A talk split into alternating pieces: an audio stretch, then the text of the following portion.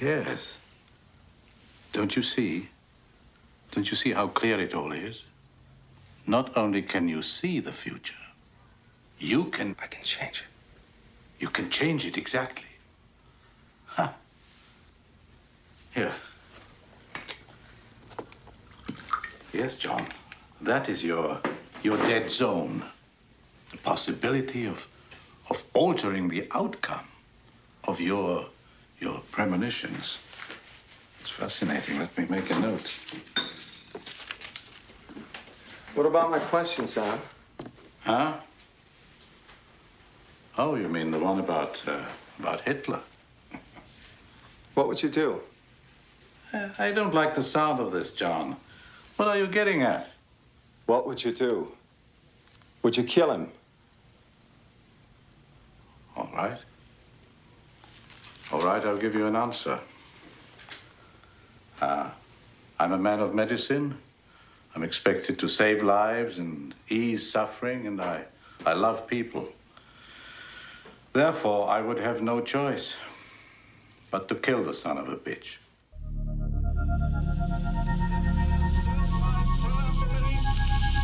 that the only thing we have to fear is fear itself. No. Be afraid. Be very afraid. There is nothing to fear except God. Whatever that means to you. Do I look like someone who cares what God thinks?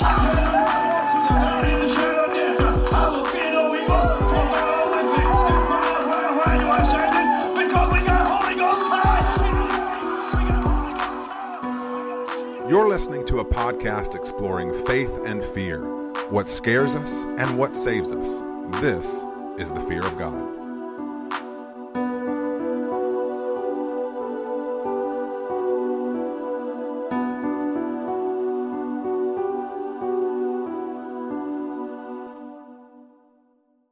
Hello, and welcome to the intersection of faith and fear, where we discuss each week what scares us in order to find what saves us. This is the Fear of God podcast.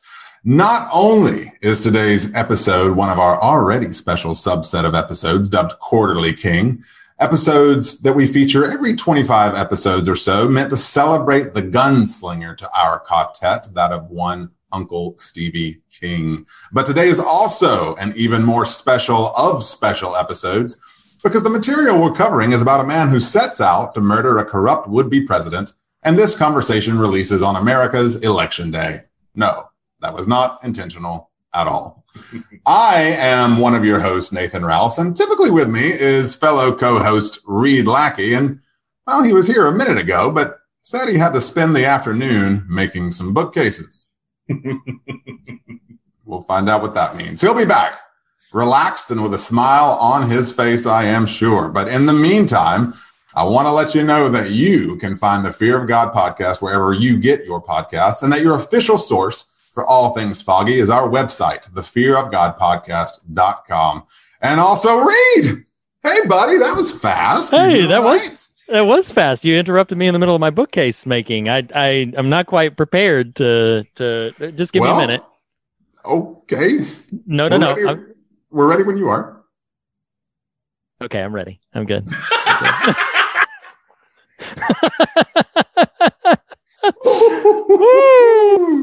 How are wow, you, man? birthday month. It is birthday you are, month. You are 40. It's crazy. so hey, so uh, there's there's there's something afoot. There's something underway. I, I hear I hear more than just uh than than just you going on. Yeah, man. Room it's, around you. Are, it's did that multiple personality it's, disorder finally get diagnosed, or is there a uh, or, or is nope. there something else underway? Still needs still needs to get looked at. But um, being that it is a quarterly king, we do have some of our pod bros in attendance. Would you do you want to inform the listeners of, of who's in our company? Oh, I would I would be delighted to do that. Yeah. So as a matter of fact, we have made it something to. of a no, no, no. We've made it something of a tradition to introduce these quarterly kings by uh, casting ourselves as characters in the uh, in in the dead zone uh, in this case, but in whatever work we are covering from Stephen King. Um, so this time around, I'm doing uh, a couple of qualifiers. I'm doing book casting only. So this okay. is book casting.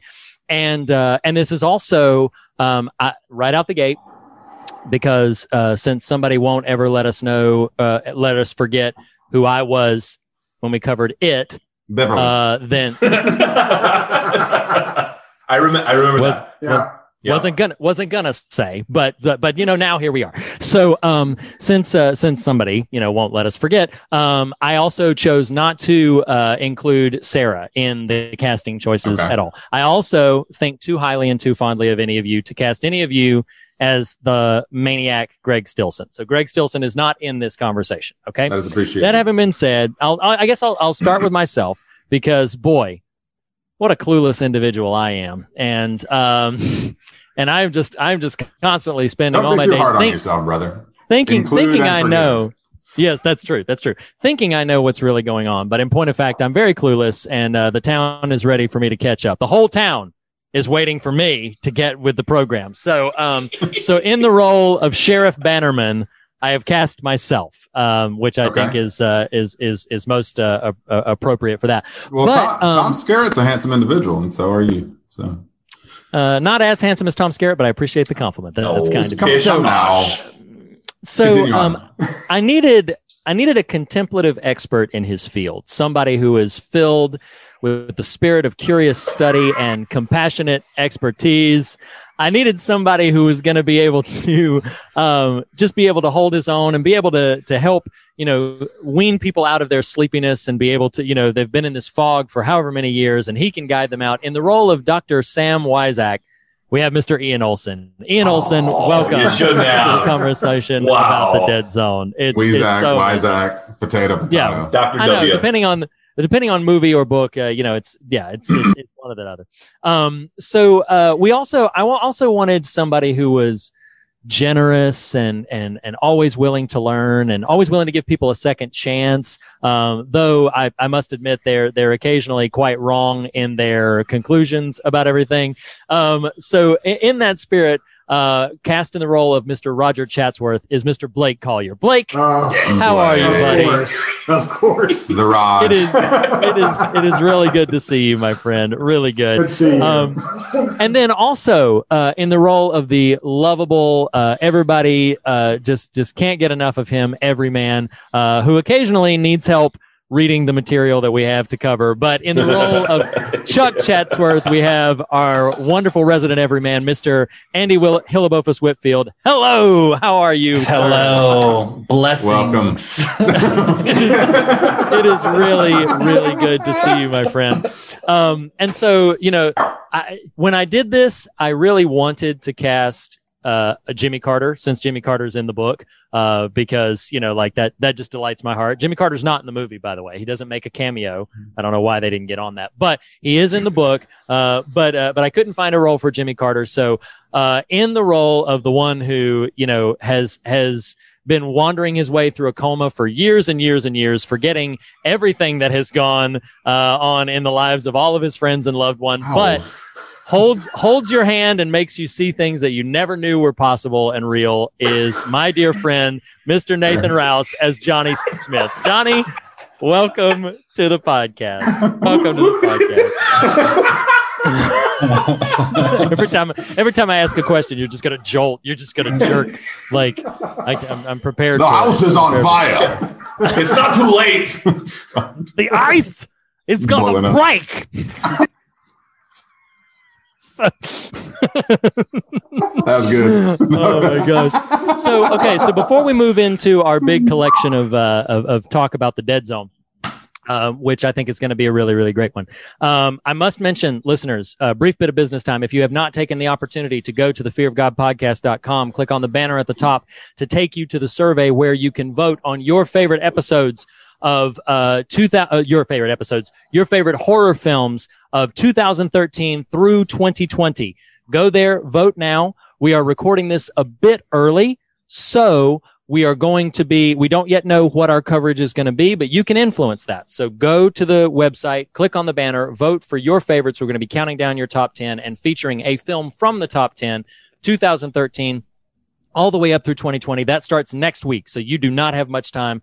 Please go and vote and uh, make your voice heard, uh, as well We- as since this ele- releases on election day, if we can influence anybody to move out and go and right now make your voice heard in the much more consequential election, then please go do so.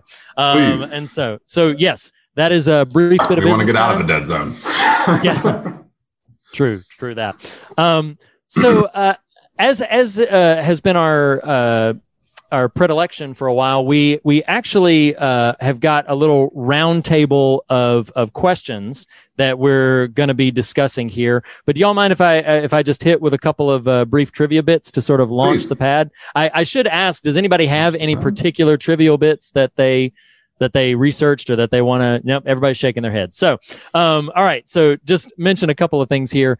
Uh, something I found interesting, and this is in the film because I should uh, say uh, we are going to be mentioning both the book by Stephen King and the film directed by David Cronen- David Cronenberg.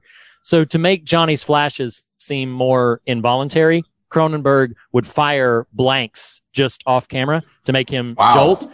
Yeah, It it, was actually it was actually Christopher Walken's suggestion. He wanted it, and so uh, so yeah, that's why just to make it a little involuntary. That man's nuts. That man's a little crazy. David. So, some, out the mic. Something that is um. something that is uh, well known in Stephen King lore. Uh, but the Dead Zone is actually the first of the many Castle Rock stories, which are horror tales that take place in the fictional Maine town that would arguably become Stephen King's most noteworthy fictional locale. Other Castle Rock stories include, but are not limited to, Cujo, The Dark Half, Needful Things, and The Body, which would later become the film Stand by Me.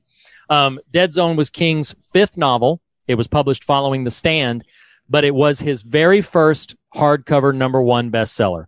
He had also published the short story collection Night Shift and uh, the two Richard, two Richard Bachman novels, Rage and The Long Walk, before Dead Zone was published. But Dead Zone remains, when adjusted for inflation and calculating all the rest, Dead Zone remains one of King's most financial successful novels Wow. ever published from Huh. at the time of its release. Um, so it was a it was a big runaway hit. Um, How much did it make? Did you? Hey, to believe it or Reed. not, I couldn't find. Yeah. Um, did you happen to identify where chronologically Dead Zone was published in terms of his career? Uh, 79, I believe. Because I think Mm, Stand so was that- Stand was 78. So Ah, When, novel. when was Carrie? Yeah. Oh, First. fifth novel. Carrie right. Carrie when was like Carrie 70. chronological? Uh, Carrie Carrie was very first. Carrie was the very first thing he But ever like published. what year? Uh, I believe it was 73. I'm looking it up right now, as a matter of fact. Uh, what was but the uh, book that's banned? When was that one? that's You know Rage. what I'm talking about? Uh, we, Yeah. yes, yeah. So Rage, which was published prior to the Dead Zone, but Rage, Rage was Rage was uh, Prior. yeah, so Rage was published in 77. So uh, Carrie was actually 74. So this is five years into his known published career. Um, Carrie was published in 74. Rage, which ran, uh, which Andy was just mentioning, was published under the pseudonym Richard Bachman. King has since requested that it be pulled from publication, so it is no longer in print. Though Stephen King's publications are so widely popular, it's actually not that hard to find a copy of Rage. But new, no new publications of it will ever go into print um, for reasons that I think are are uh, well thought out and uh, and rightfully so. Um, okay, so I have a couple of other trivia bits. Yeah, please do. So I had the expanded version of the stand. So it seems like, and we learned when we did the writing episode, if listeners will remember, that he like takes it as a job.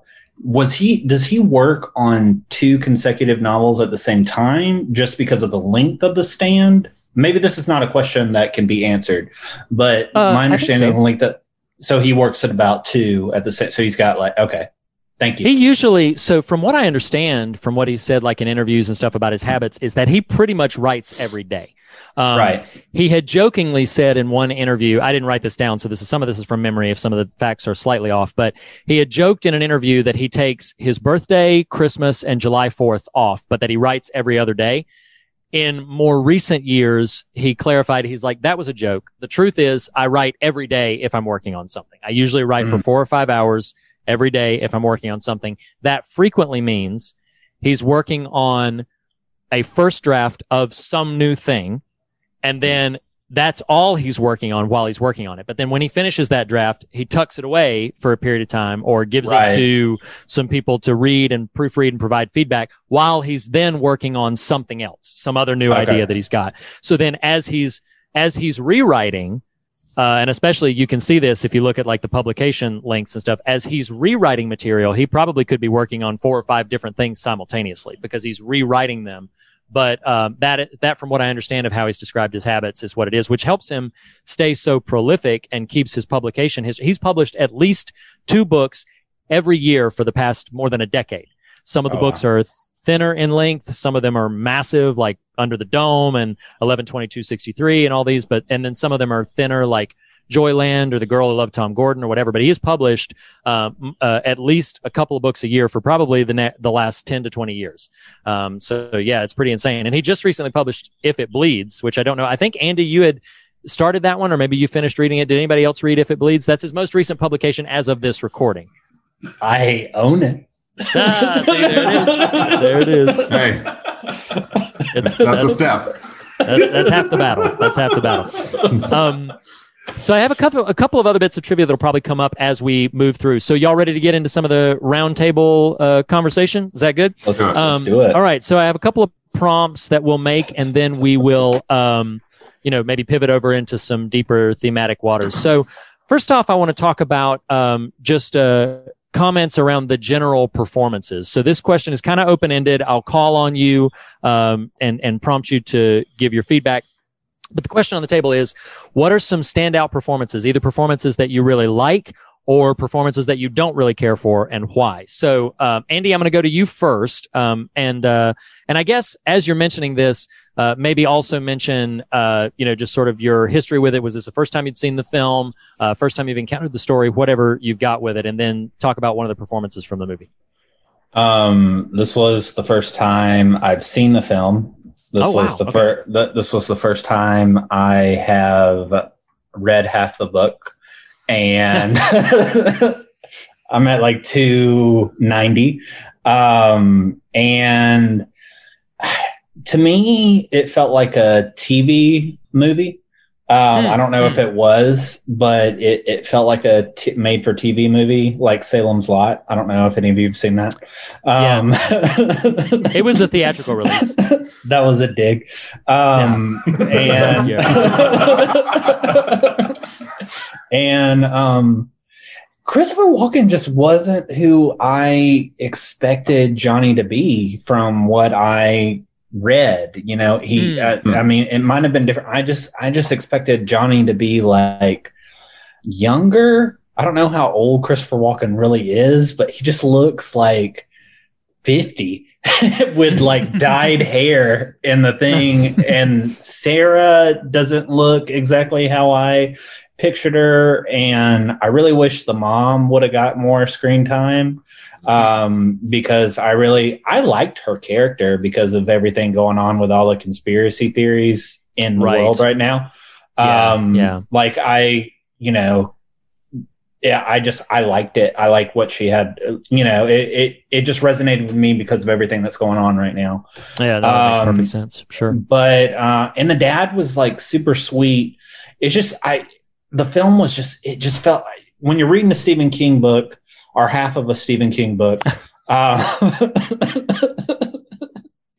it's so long and so detailed and the film felt like it- it's like an hour and 20 minutes and it's just like boom boom boom boom boom and the ending was a big surprise because Oh, i sure, hadn't sure, finished, sure. finished Yeah. You're like I, I never saw that coming. i didn't see it coming but um i don't know it felt like a tv movie um and i thought christopher i i thought i just maybe they couldn't cast good characters i don't know so All right, so not high praise from Let's start- Andy on the performance. Starting on one particular foot there, yeah. Um, no, no, no. no uh, I, I, I will come back to the commentary on the mom in a in a different question because I think that's a really important note, especially because the mom is given a lot more time in the book than she's given in the film, and there's a lot of interesting things going on. To me, interesting things in the book. So we'll come back to that. Um, Ian, I'm going to come to you next. Performances uh, that you liked or didn't like, and also a bit of history with your your history with the story. So I read The Dead Zone when I was in fourth grade, and I haven't read it since then. I did not get a copy for this time around. Mm, yeah, Sorry. understood. Sorry.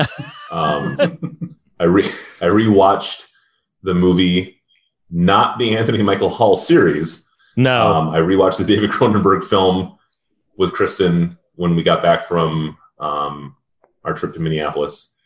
Um, I had seen it some years back and didn't really remember much except Christopher Walken constantly going, That's because David Cronenberg was firing blanks off. The Is that what it is? Yeah, turns out. Bunch of wild and crazy Clever guys. Hollywood magic. method acting. um, but I gotta, I gotta tell you, um, I like that. I like that Christopher Walken got cast in it. He is such an atypical look Mm. that it makes it makes it stand out automatically. Um, but also, he just his performance is imbued with such wide-eyed astonishment and dread at what's happening that I just believe that we're witnessing in real time his own like discovery of these frightening, inexplicable abilities. Where do they come from? What does this mean? Mm, um, mhm. Just his his visage just communicates. I don't know what any of this is. Mm, um, mhm. So Yeah, yeah, yeah. I, it just he sells it. Awesome. No, uh, understandable. Understandable. Nathan, how about for you? Sure. Um, I saw the film first with you, circa I don't know 2002, somewhere in there, and but but only loosely remembered the plot or or just the major beats. I'd never read the text, and I did this time um, complete the audio version on one and a half speed. By the way, um, what was really funny is every now and then it would it would auto reset itself to normal speed. I'm like, why is Franco talking so slow? Um, and uh, did rewatch the film this go round. So the question of performances one and a half times, one and a third times, yeah, or maybe just one completely.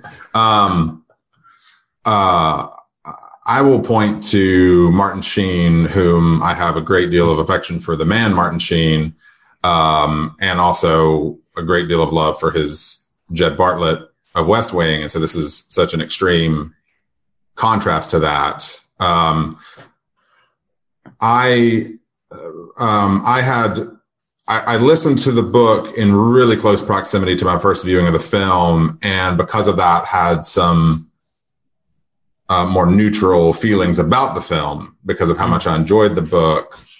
In other words, something like my reference to Martin Sheen. I think he's great at full Greg Stillson. I wish the movie had given us something more to kind of chew on. Although, admittedly, even as I say that, the book starts with him killing a dog. So it's not like he really starts at a place of, you know, being a peaceable person.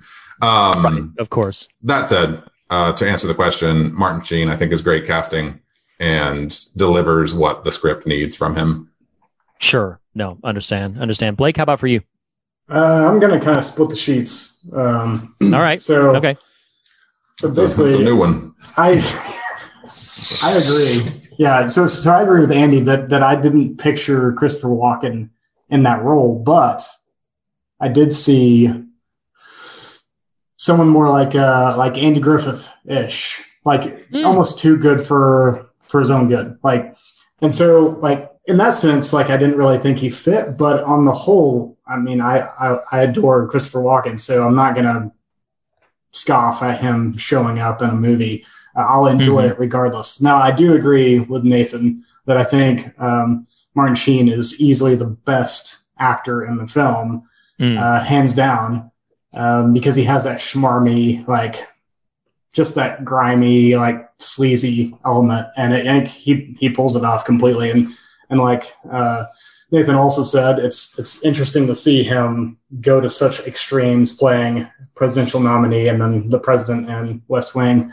Uh, Yeah, absolutely. shows the, really the, the the range of his acting ability. So yeah, I, not what I expected for Johnny, but uh, I didn't dislike uh, Walken, and I think uh, Martin Sheen was was superb.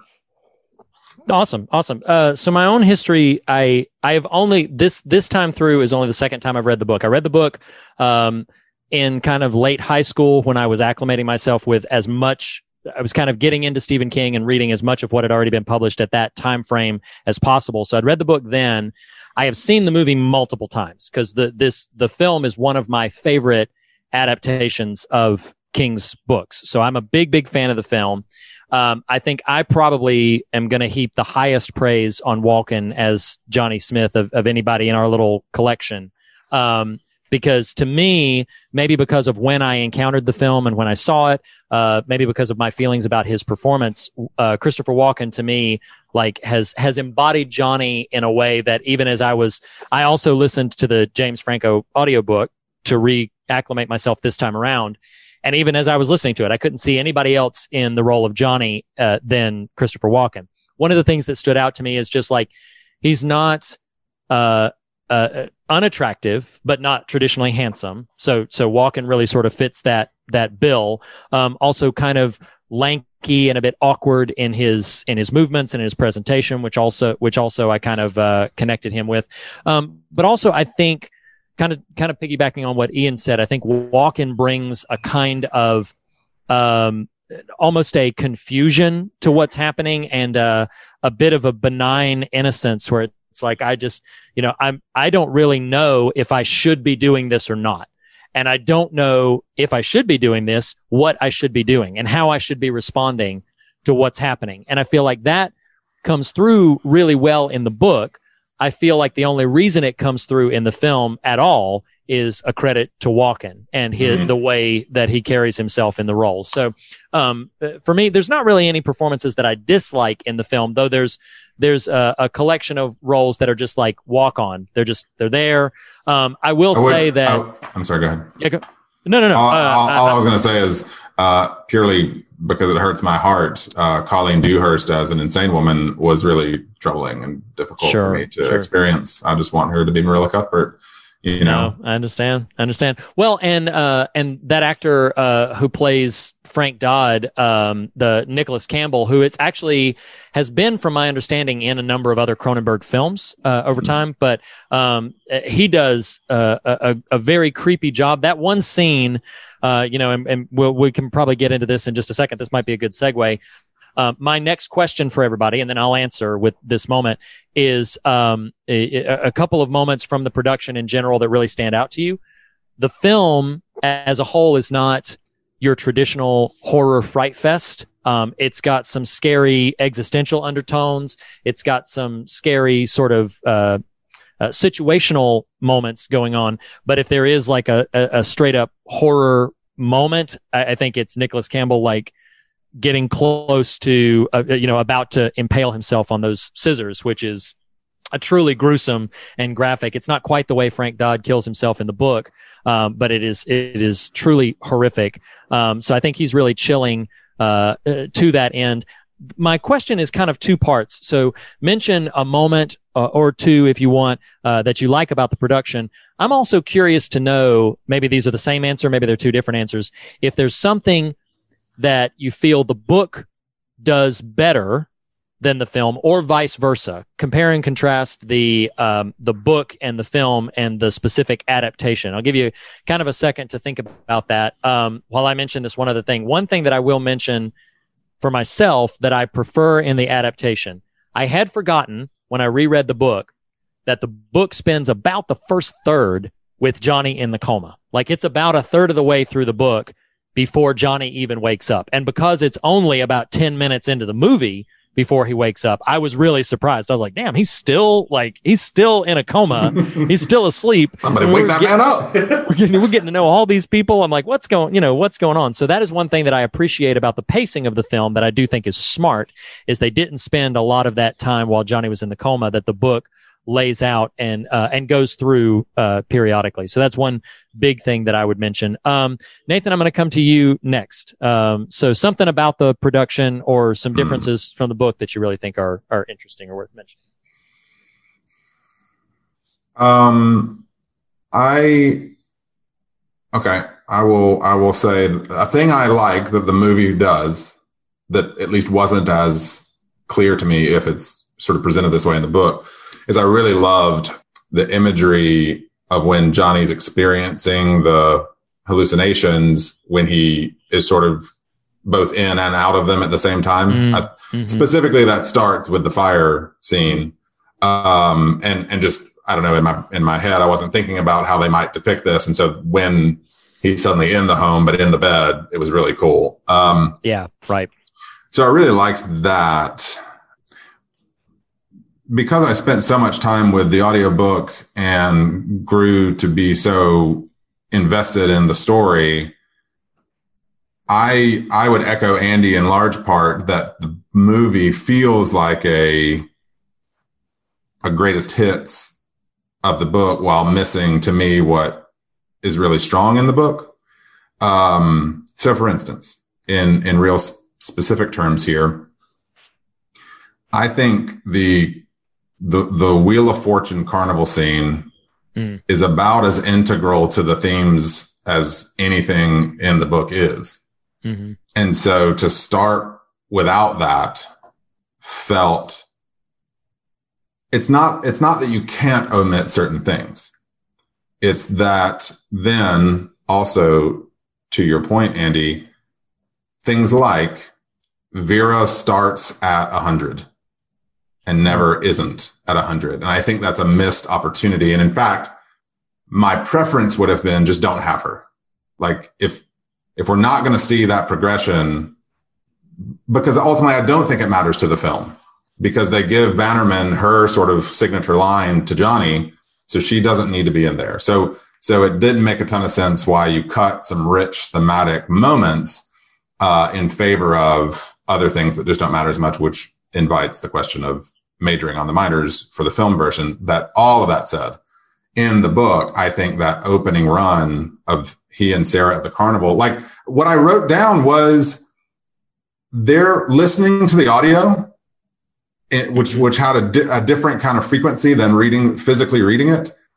I was moved almost to tears at Sarah and Johnny's reunion once he does wake up.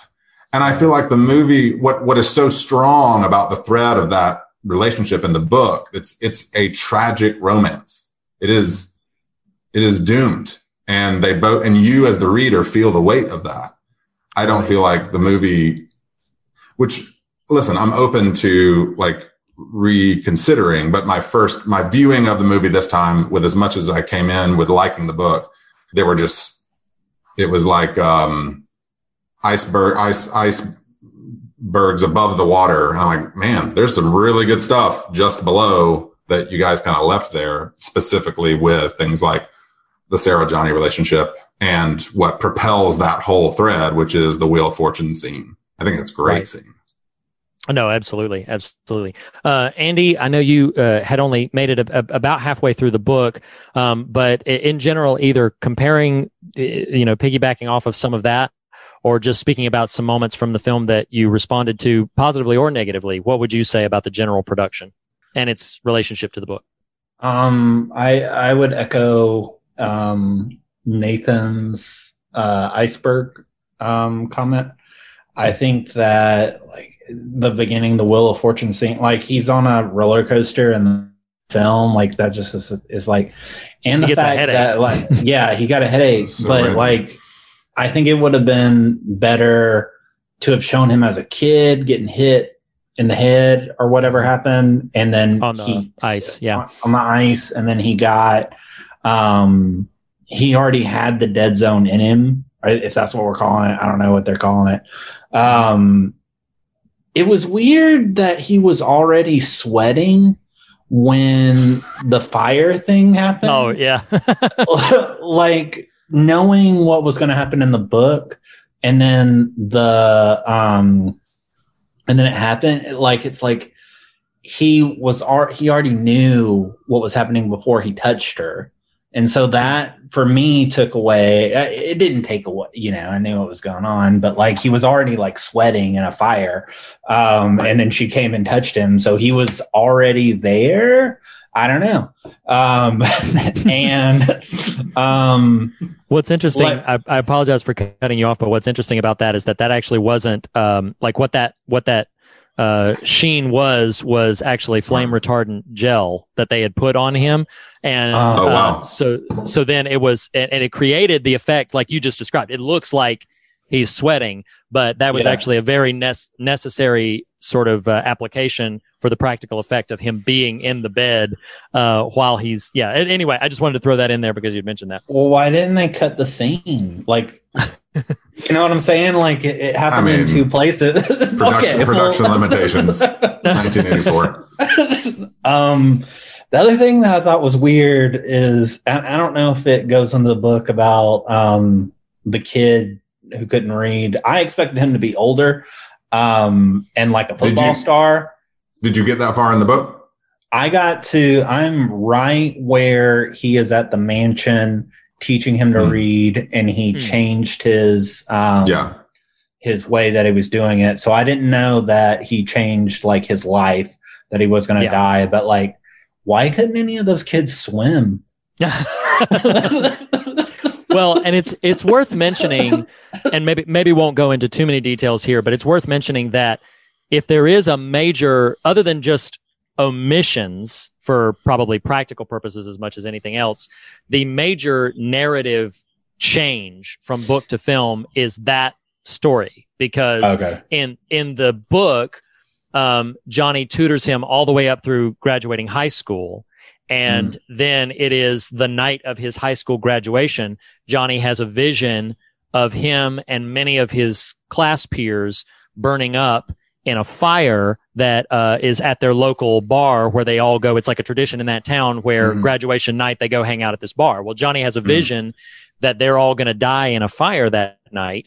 And so he tries to get them to stop the major difference and and i apologize if i'm stealing what anybody else was going to mention uh, it just came up in the natural progression of things but um, one of the things that i love so much about the book i really wish they had found a way to do it is um, in the book the dad his dad um, yields to johnny's uh, request and and invites many of the kids to come and just hang out at their house for a party and he does it all while not believing Johnny. He doesn't believe that anything bad is going to happen, but still invites the kids over and then realizes that Johnny saved his son's life. And so because he had made that choice, it's far less like gut wrenchingly tragic as it is in the film. In the film, the, the dad is stubborn and still proceeds with it. His son is okay, but all, you know, those other two kids died. Whereas in this one, the the dad feels a tremendous amount of gratitude to Johnny, and it actually he goes on to pay Johnny's medical bills Be- out of gratitude. He just you know wipes the slate clean on all of Johnny's medical bills from the five years in a coma. So it's a much more like in, enlivening narrative beat than they chose to do in the film. Um, though I don't dislike the thing in the film, it, it he he was much older in the book. You're you're on par uh, there. The, Did you have the, anything? Yeah, go ahead. The last thing I would say is I think the um, murders would have had a bigger impact if they were actually kids, like in the book. Mm.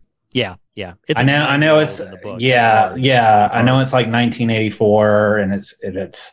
Mhm. I wish I couldn't see Ian right now. Andy, Andy's a big proponent of child murders in movies. but like, I mean, I don't know. I just Do you mean the Strangler, the Castle Rock Strangler? Mhm. yeah, yeah, yeah, yeah. He killed kids. Well, no, Um, no, he killed all over the age. in the Oh, book. well, the did, last but the- one, the but the last one was like close to the sheriff's like Yes, daughter and yes. stuff. Yeah. Like I feel like that would have had more of an impact than the the girl by the beach. I didn't even know Castle Rock was by the beach, and you know, so Yeah. there you go. That's, Yeah, that's and the- I think it, I think if it would have had some kid killing, it would have had Oh. some. I understand. I understand. Uh, the yeah, in the book, uh, his final victim is a nine-year-old, which is largely what pushes Johnny Right. to go ahead and Oh, try yeah, to yeah, help yeah. out. Yeah. Um, so, uh, Ian, coming to you next. Same question. Well, I mean, you, you mean to tell me that these people live by a beach and they can't swim? You know, I, don't buy it. Um, uh, a moment that I really liked uh, from the film was Dr. W. I mean, it's this verges into my favorite vision, but so I'll, I'll save it for that. And instead, I will say that um, the transposition of the in the book it begins with uh, Johnny on the ice, and he has l- like a vision Mm-hmm. right? Um, and the way that that gets transposed into what happens with Chris, the student that he tutors, Yeah. and he's trying to revert that. And it's, I just kind of wish that we had something from Johnny's childhood that I like that the dead zone in the film becomes the way that he and Dr. W are trying to understand like what's going on. And in Yeah. the film, the dead zone is like, oh, okay, so there's the possibility of changing this, right?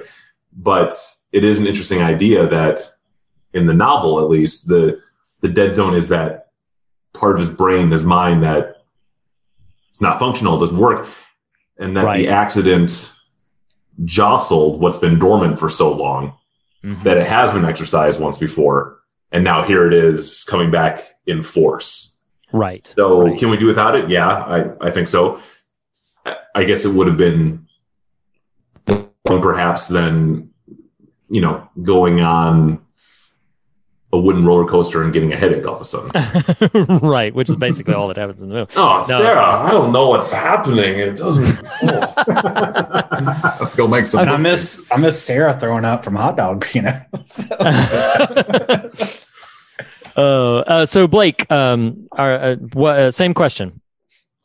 So I, I, I forgot to say my uh, background of the film along the last question. So I'll, I'll say that Oh, this is probably the third or fourth time I've seen the film. Uh, I read the book or I listened to the book with James Franco reading it uh, back in like March, April uh, for the first time. Um, so I, production wise, I think for me, this this movie is a is a film I watched uh, when I was young with my parents. I remember seeing it for better or ill.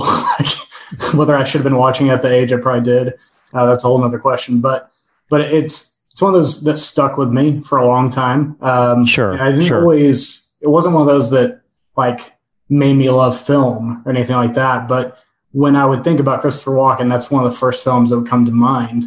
Um, and so for me, just knowing, like coming into loving horror and, and things like that, knowing that this is a Cronenberg film and it, how severely different it is from the rest of his films during this time Right. period in his filmography is a, it's one of those things like production wise, it's, I enjoy seeing or trying to figure out what it was about this material that drew him and Sure, trying to find him in the film because it's so different. Yeah. Um, so on that on that note, it's it's more of a general like production note. Like I enjoy the film itself, maybe for extra textual reasons, um, more than anything. But I think as far as elements between the book and the film, uh, I I actually didn't really particularly care uh, for the mother in the book. Uh, so in some ways, I I actually probably would have been uh, like Nathan, fine with them cutting that part out of the movie completely and just letting um, uh, Tom Skerritt deliver those lines um, uh, without her appearance. So Right. um, I'm open to that discussion because because I feel like there's there's some good discussion coming about the mom in the book. Um, yeah, sure. but I think, yeah, I, I think I can. I, it's hard for me to disagree with the the the seeming greatest hits, uh, as has been said by Andy and Nathan both, and Ian to some extent. Um, that it feels very much trying to rush through um, the story. The book has a lot more detail. It will let you spend time with all the characters. Um, Yeah. If I had one critique from the book, it would be Stillson feels a little too villainous. In the book. like, yeah, In the- there's no in the book. Like, yeah, Yeah. there's no there's no nuance for him. Uh, he Yeah. and, and and and I understand why Pry King did that, but he he always just feels detached from everything else. And, and like, Yeah. he of course this is the guy that is going to end up colliding with with Johnny in the end. Uh, like Mm-hmm. Right, from right. from the time the dog he uh, kicks or kills the dog in the book. So yeah, I I think the book is clearly the winner as far as getting the detail of the characters down and kind of just letting you invest time in it. But um, I just really like the production uh, as a whole of the film. So Well, Yeah. it, it if I can jump in, it feels like Yeah. a thing, uh, uh, uh, a strength of the film of the book is almost from go. You realize Stillson and Johnny are at opposite ends of a path that is just, you know, if you picture like a V, they're on Yeah. two versions that is just gonna collide. You know, and, and so that's kind of cool about the book Yeah. is you like and so in the book, uh, divergences like the Castle Rock Strangler and the Bannerman story feel less like uh, indulgences or pointless exercises as much as they just do. We need to get to know how this stuff kind of operates for Johnny. We need Stillson's rise to power to happen so that they are both in a position to collide with each other. Because that's a really cool trajectory. Right. Um, right. Whereas in the book, Stillson, and I'm sorry, in the movie, and this on a certain level is kind of cool, except it robs you of that two sides of the same coin feeling. On a certain level, I like that Stillson is pretty off the grid in terms of the film for quite some time. And then whether it's little posters, campaign posters in the background here or a reference there, he doesn't have much of a role until about midway or so and which is kind of interesting. But I think what is more interesting is the book's take of these sort of items are rushing at each other, and we hmm. get to kind of experience that trajectory, and it's it's pretty cool. But if I can jump onto that, so it's cool. I don't think that one is a priori better than the other, given that what the film is doing is Walken is utterly beside himself, not understanding what's going on. Is Johnny Smith is discovering a vocation. Um, Yeah. Right. and I, we'll we'll we'll talk about this more later, but the fact that his abilities are a gift, they are not a curse. So Mhm. we are watching him in more or less real time figure out how to wield this. Um, not just like endure the fact that this happens um, outside of Right, his control, right. but like, so what? What do I do with this? Mm. And so it can feel like this picaresque thing, like the many misadventures of Johnny Smith, you know, and they're just pearls on a string and they're not attached to each other. But I guess that perhaps if I try to give Cronenberg, you know, credit for the modifications introduced in this adaptation, that he's just capturing the person in the middle of a world Mhm. awakening to this thing, finding Yeah. out how to use it, and discovering, okay, what I'm supposed to do is this now that I've encountered this man. So the, Yeah. the book gives you the epic vision of the divergent paths, the Mhm. equal and opposite. The, I, I guess what I'm saying is you have a hero of destiny in both, but in the movie version, you have the hero of destiny who becomes really takes up that station by being Mhm. a hero of choice of saying, okay, this is what I have to do.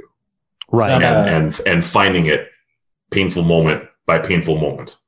Is that a literary trope? Is that the right word? It will be, yeah. And- okay.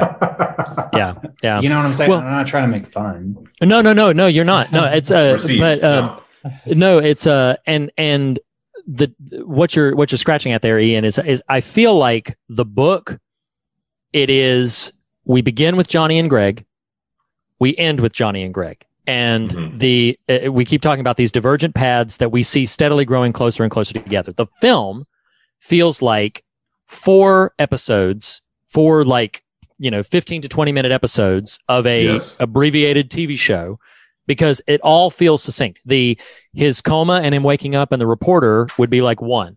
Episode Mhm. two would be his uncovering of the Castle Rock Strangler. Episode three would be the tutor- tutelage of the boy and the closure of that. And then four would be Stillson. And Stillson does not feel as layered into Yes. the rest of it. Admittedly, though, Martin Sheen does appear, you know, uh, about the time that the boy's being tutored and and and in sort of that part of the of the Mhm. film. Um, but uh, but no, I agree that the book layers much more into hey, this is progressive, and these are this is a V that's coming together where this col- this ultimate collision is going to happen. And in the book, Johnny's own revelations, which will, um, you know, th- this will segue into the next question. His own revelations build upon one another to give him the conclusion to what he does at the end of it. Whereas in the film, it feels, and I'm, I love the film. I'm not taking anything away from it, but it does feel very much like, huh.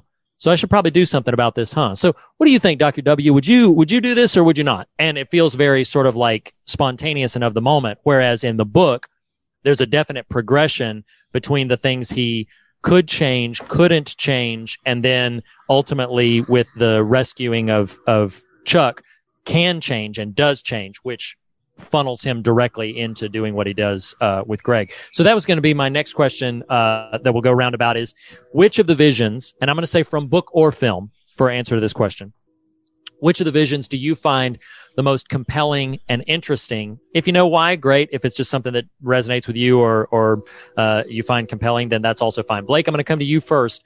Um, which of the visions in either the book or the film do you find the most compelling?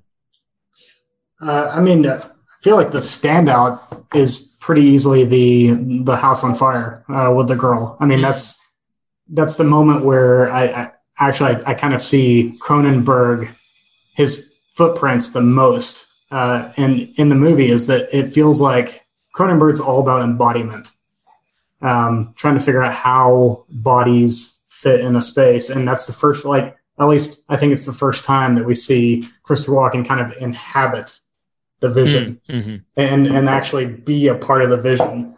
Um, yeah.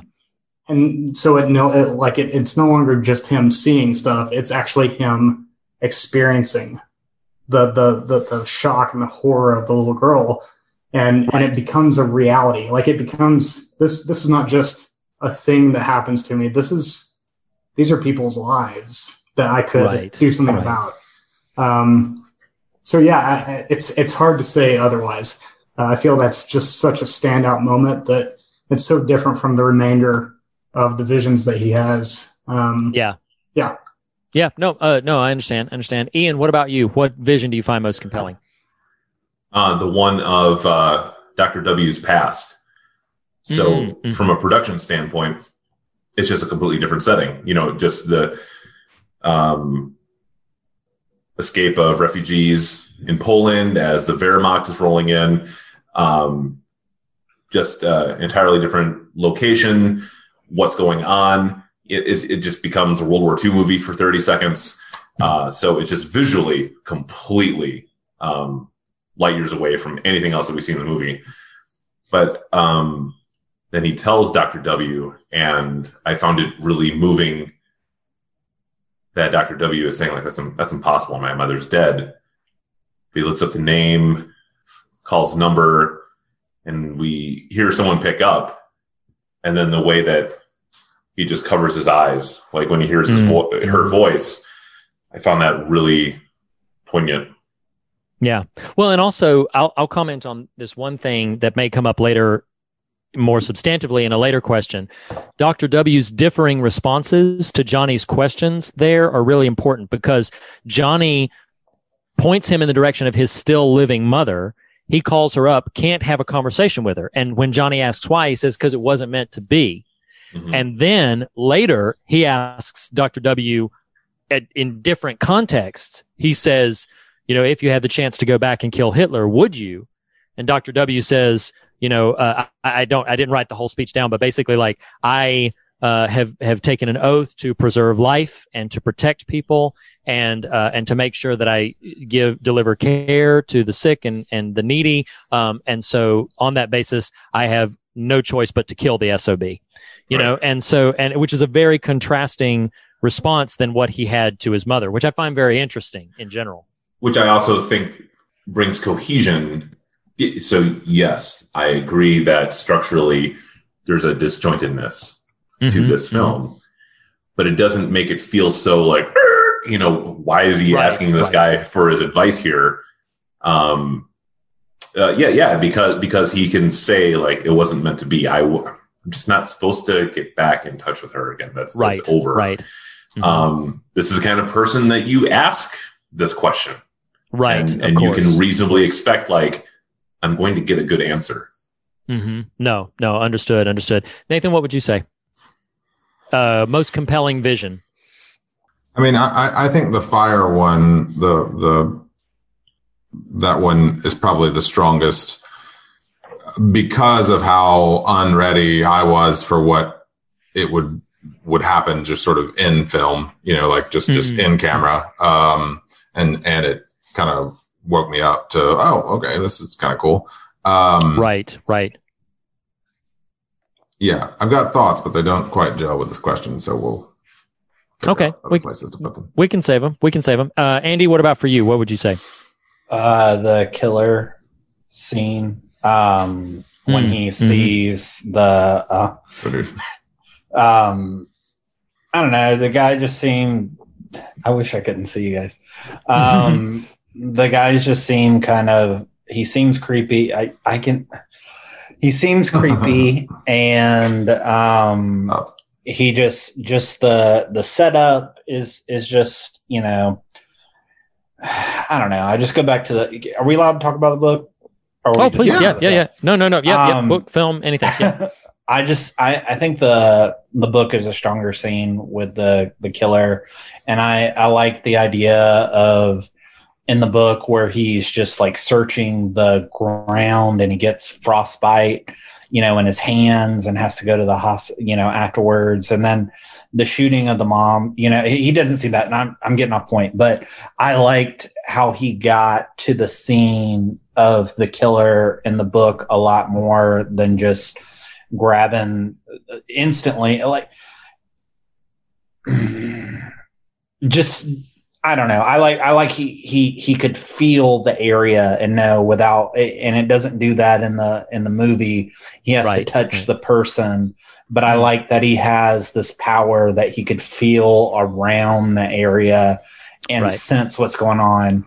Now But that, to your credit, Andy, the, the book does expound or expand what is possible with those capabilities. And in fact, if uh, if you do end up going back to the book, there's a really interesting and fascinating uh, expression of it when, uh, if you remember in the film, when he's hanging out in the gallery of the, the lodge place where he shoots Stillson at the end. In Yeah. the book, Don't he me. actually gets resonance off the wood of the floor he's sitting on un- unintentionally like it just kind of happens so i'm with you i think it's pretty cool when he utilizes it beyond just the touch that becomes so performative and so theatrical and dramatic in the film um, so yeah I'm, I'm with you there Maybe y'all could clear this up for me. Um, d- can he intentionally do this? Because I, I wonder, and not to be crass, but um, when he and Sarah uh, meet again, Late bookcases they they they touch, and t- does he not see so the you know like I, I can he control great it? great or- a great unexplored question well, and, and and so so honestly, and that's for the uh, love of god I was episode I, I was gonna I was going to mention that I, I do wonder, and obviously there's a, a profound degree of, of relationship that is baked into their reunion and and a lot of history. But I mean, I I did wonder about that, Andy, as well. Like and and uh, have wondered about it before, where I'm just kind of like, okay, well, why? He just, you know, shakes Greg Stillson's hand and sees this big, profound, futuristic history. Now, he does in the book he does have a vision connected with Sarah because he helps her find her wedding ring. So, Mhm. so Yeah, there's, yeah, I so there's remember that, there's that piece of it. But why, when they're intimate, is it not, does, does, it, does it not happen again? And, and the book doesn't really even address Mm-hmm. Or does Does it? it happen? Right. Does I, it happen? I and he ignores guarantee you, he went. that is, that is almost guaranteed. So, so, um, but I, I do think shoot that's, the shotgun blanks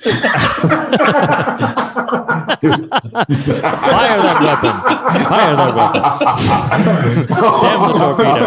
Um, okay, so, um, but uh, but in answer, I mean, my answer, in my answer to the question um, of of which vision I find the most compelling, and so the vision itself.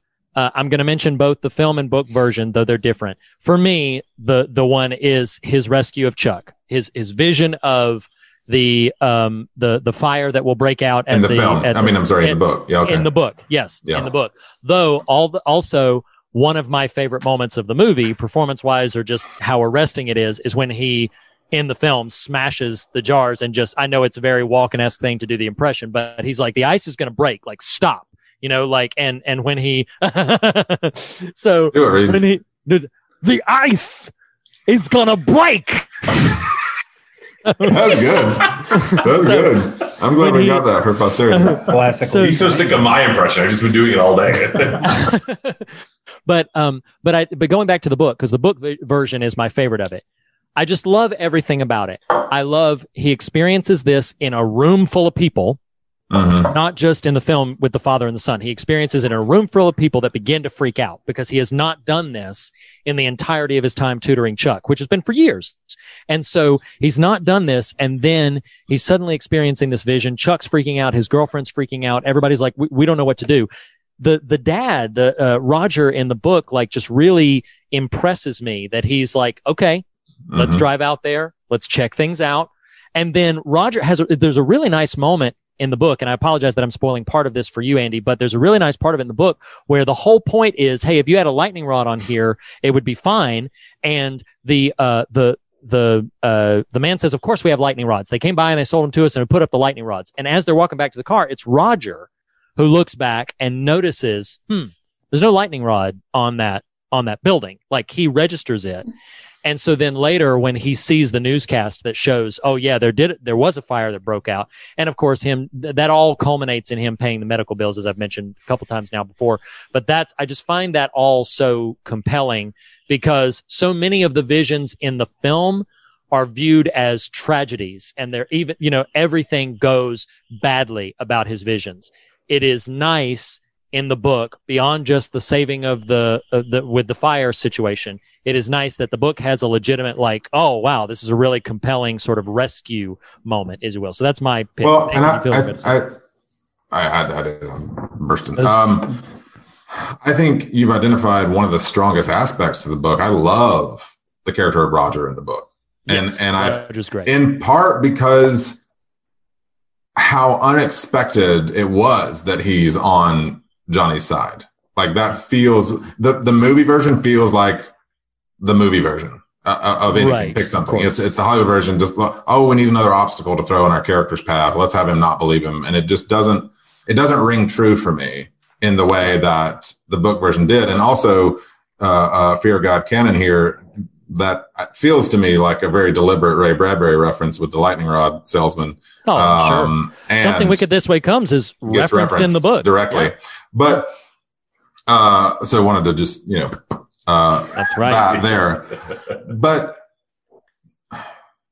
this this this I guess just laying some scaffolding for where ultimately we might go. But in the book, um, let me let me juxtapose these things. I love how you read. I think you identified it as an almost episodic kind of structure, and and that's fine. But I feel like it it betrays a bit of the the intentionality of the book's structure because in the book it feels like the Bannerman. If ultimately the goal of th- of choices made as a storyteller is to grow your character, right? Mhm, Like to mhm. to to enhance their experience, not pure plot. The Bannerman exercise in the book feels like a character development piece for Johnny because it certifies what he can do in a Mhm. real world sense. So that's a big pin in the arc of this character. Why the Roger and Chuck story is so valuable to the character of Johnny is because it certifies that he can impact what he sees. Those Yes, are two right. very deliberate kind of tent poles that Mhm. that undergird and support the character of John Smith. And and I think one, just from a cinematic standpoint, a, a, a- a room full of kids stressing over a, a radio broadcast about the the news of the the fire is so strong. Right. But I, I, don't, right. I don't know. I just love Johnny needs a win, Yes. and Mhm. and and the the character of Roger represents something we're not used to in this kind of genre storytelling, which is a, a you you made an interesting point that he doesn't necessarily even believe to the letter what Johnny's saying, but he's willing to take a chance on him, and that matters. Yeah. Mhm. and Absolutely. and it Yeah. and it becomes fuel for that character of, of John. Yeah. Mhm. Anyway, so Yeah. I just really wanted to echo the support for Roger, who even even when that actor came on screen and they reference him as Roger, I was like, oh, that's he's He like the visual sinister. definition of kind of not what I picture of of the Right. Roger in the book. Anyway, yeah, I'm sorry. No. I understand. No, no, no, no. I understand. Um, so maybe one more uh, little sort of more lighthearted question, although it doesn't have to be a lighthearted answer before we get into deeper thematic waters. Um, so uh, would you? The question is, would you want Johnny to touch your hand because it hasn't been mentioned yet? Let me set it up because it hasn't been mentioned. There's a moment in the in the book and in the film when he's got a press conference because he identified the fire and, and everything. And then they've got the press conference there and a reporter bullies his way in and is like, "Well, you know, give me a reading, like do something. He's clearly very skeptical, but then Johnny opens the door of like hit this, this reporter's sister, you know, OD'd and, and, and in the film, she apparently committed suicide. And so there's, there's all these layers of family, uh, troubles and trauma that Johnny unpacks. And immediately following that, many many people and there's one reporter in in particular when Johnny's like I, di- I didn't mean to hurt him and then this one reporter is like yeah yeah yeah everybody could see that he was asking for it. Everybody could see he was asking for it. Don't touch me. Like and he's and he's very much like no no no you stay away from me. So my question on the table is would you want Johnny to touch you? And if not then then why not? And if so what would you want to find out or what would you be most afraid to find out? That's the perhaps lighthearted doesn't have to be lighthearted answer but you know.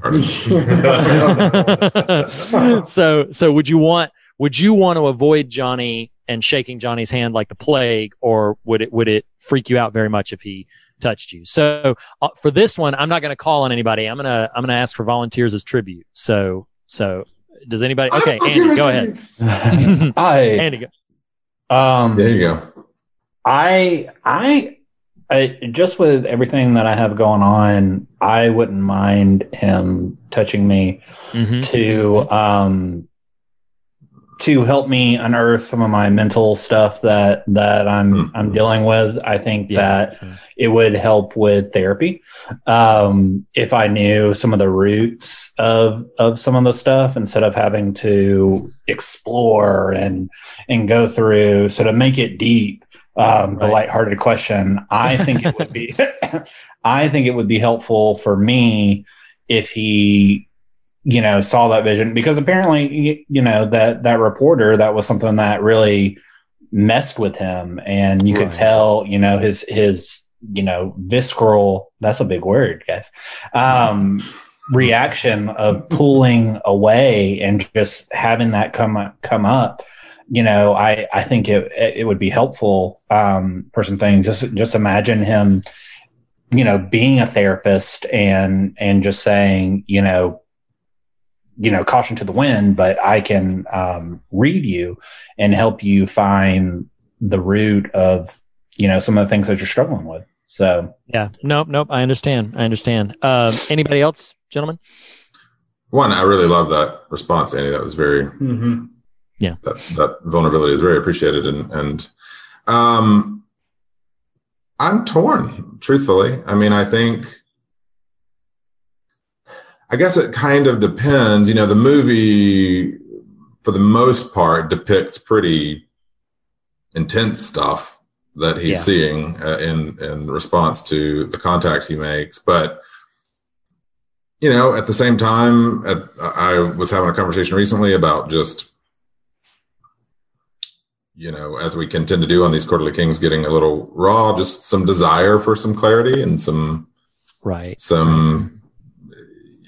I, understand the road is made by walking in my deepest of spirit selves. Uh, my more surface material self sometimes says, "Well, screw that. I want to see the road," you know, and I, I want to know uh, the, the the path before me in a in a more tactile, concrete sense. Um, I, I feel like I, I've seen seen and read enough genre material, uh, a la the monkey's paw, to to know we we'd be careful what we ask for. But but I also can see the value on a real just human comfort level of some measure of clarity, whether it's vocationally or you know a family member's well-being, that kind of thing. Um, right, right. Yeah, I, I, I'm pretty 50-50 on that one, Lackey. I don't, I don't know. understood understood uh ian go ahead as am as am I, because there's an unpredictability to what comes to surface.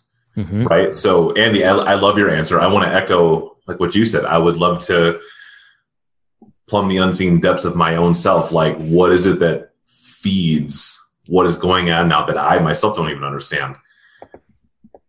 So, there's nothing that Johnny could reveal like to the world about me that frightens me anymore. Mhm. Mhm. But um, the case of that reporter, right? Like it's interesting that it's not just that he comes in contact with a person and now knows what will happen to. Sometimes it's what will happen to you, but sometimes it's just that you are the link in a chain, Mhm. and this is what's going to happen to this person, right? Right. Or Right. with Dr. W, like your mother's alive. I, Mhm. I, I saw I saw her escape, right? So I guess what could unsettle me might be like a just seeing what did it look like in the home life of my family when I was a little kid? What did it look like Hmm. for that brief glimmer where my parents were married? Because the major- like the vast majority of my life, that has not been the reality. It's weirder for me to try to imagine a time when they were. Mhm. So I'm so accustomed to they're not Yeah. and I know them both, right? But there's so much I don't know. What transpired in it, and I'm not even saying anything overtly dark and Yeah, wicked. I just mean, what was that dynamic like? What Mhm. what did they think about me, a, a, a human being that they're suddenly responsible for? Right. Right. Did right, they right. plan on it? Did, I mean, were they excited? Mhm. I would hope for the grace to be able to take whatever is revealed. But yeah, like the thought of that unsettles me. Yeah. No, I understand. I understand. Blake, go ahead.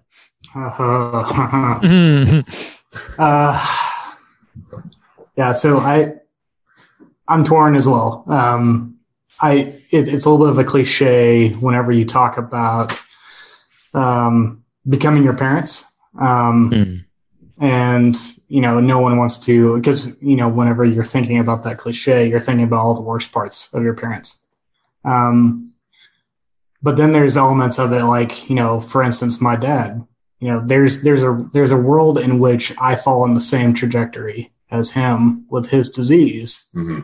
so is there a world in which johnny i choose to be touched by johnny and he basically gives me the death sentence Right. Mm. that's always in the Mhm. back of my head. Always kind of- death or best? Yes, death sentence. yeah. Yeah, yeah. Um, it's always in the back of my head, but I, I, I'm usually pretty good at repressing that thought. Yeah, I Um, understand. and so, in in one level, you could say that it's it would be nice to know, so I could find acceptance Hmm. and seek contentment in the life that's been given to me, but who knows how that kind of information actually affects the person Right. um, and right. like like that that's my fear is i think ultimately i could i could intellectually say like i'm okay with knowing the result Mhm. um but psychologically speaking who knows if i'm actually prepared for that um, right. and so like it's it's it's it's I mean it's 50 50 like everyone like Yeah. like these three or these two have been saying as well uh it's a blessing and a curse in a lot of ways Yeah. um No, like absolutely. the, it's it's nice to know how you're going to go out in order to embrace what you've got right Mhm. now um but the unintended consequences are the scary part Right, right. And I think for myself, and maybe this is maybe this is a blending of what others have said. Maybe this is this uh, you know just sort of a, a concluding thesis statement. But I feel like for myself, um, you might classify me as torn as well because if it was a matter of knowing the future, my answer is no. I don't. I don't need to know what's coming. I I would would just enter the future, unknown, uncharted. We will make the road by walking if it is a matter as Andy has expressed and as a couple of other have said, like if it's a window into clarity for myself, knowing myself more, understanding myself better, I I would embrace that. I would I would you know recognize this might be painful work, this might be difficult work, but I would embrace that. If it's a matter of it's it's and this is not intending to be like a, a, a big side subject, but a, lo- a lot of the subject right now when people think of in the in the Christian uh, church and people talk about uh, prophecy or the prophetic, I think a lot of people visualize that as kind of the baptized version of fortune telling. Oh, so you're going to Mm. prophesy over me. You're going to tell me what's coming. Next year is going to be my year. Blessing, glory, all that. When actually, biblically speaking, though there were prophetic utterances that later came to pass and were fulfilled and could be referenced back, particularly with the coming of Christ. Um, uh, though those things could be pointed to, a lot of times prophetic messages were for clarification of the now. This is for, I'm going to speak and cut through the fog of what you are all, you know, getting yourselves worked up about, cut right to the heart of the matter and speak prophetically into it to say, no, this is who you are. And this And- is what is happening right now. Um, and yeah, And so if, yeah, I, if I can jump in there, Reed, to your point, though, I mean, we have the benefit of saying the coming of Christ was prophesied in the person of Jesus, but we're, what we're all dancing around here is all of this is interpretive too. And, and there were plenty of people in his present moment who were like, whatever. No, he's not. right, right, You know? right. Yeah, Um, precisely. Yeah. which I just think is what is what is at the heart of the concern with with a character like a Johnny. You know, we Yes, of course. we we we crave that knowledge and fear it's it's revealing as well. No, absolutely. Um, so this next piece, I had a question that that uh, fundamentally this will. I'm going to put it on the table, but this is the portion, you know, little over, you know, an hour 15 into our conversation. This is the portion of the discussion where we're going to intentionally dive into some deeper waters. Uh, this is a thematically very interesting and very complex book. My que- so with the utterance of my question, my formal roundtable is concluded, and this will instead you can respond to the question or use the question to pivot other considerations of theme that might have danced up as you watched the film or as you read the book. So the question is there's there's a couple of primary ethical dilemmas that are raised by the premise of the dead zone. And the first ethical dilemma is, you know, should you intervene when you have foreknowledge? Should you speak a thing that you know is going to happen to influence the outcome of it? And fiction has danced with this question for centuries. But should you intervene if you have foreknowledge? The secondary question to that is, should you intervene if intervention means doing something that would otherwise be deemed unethical, immoral, wrong? Um, where where does that flavor the intervention as such? Because for listeners who have no idea what the dead zone is about or anything, Johnny sees these visions. We keep referencing Greg Stillson. Greg Stillson is an up and coming politician who, when Johnny touches his hand, he sees a revelation that Greg Stillson will be president one day. And when he becomes president, he will start the ultimate nuclear war and it will devastate all, all of creation. Um, and so Johnny sees his only imperative, knowing this, to attempt to assassinate Greg Stillson, which understandably is a very ethically complex consideration.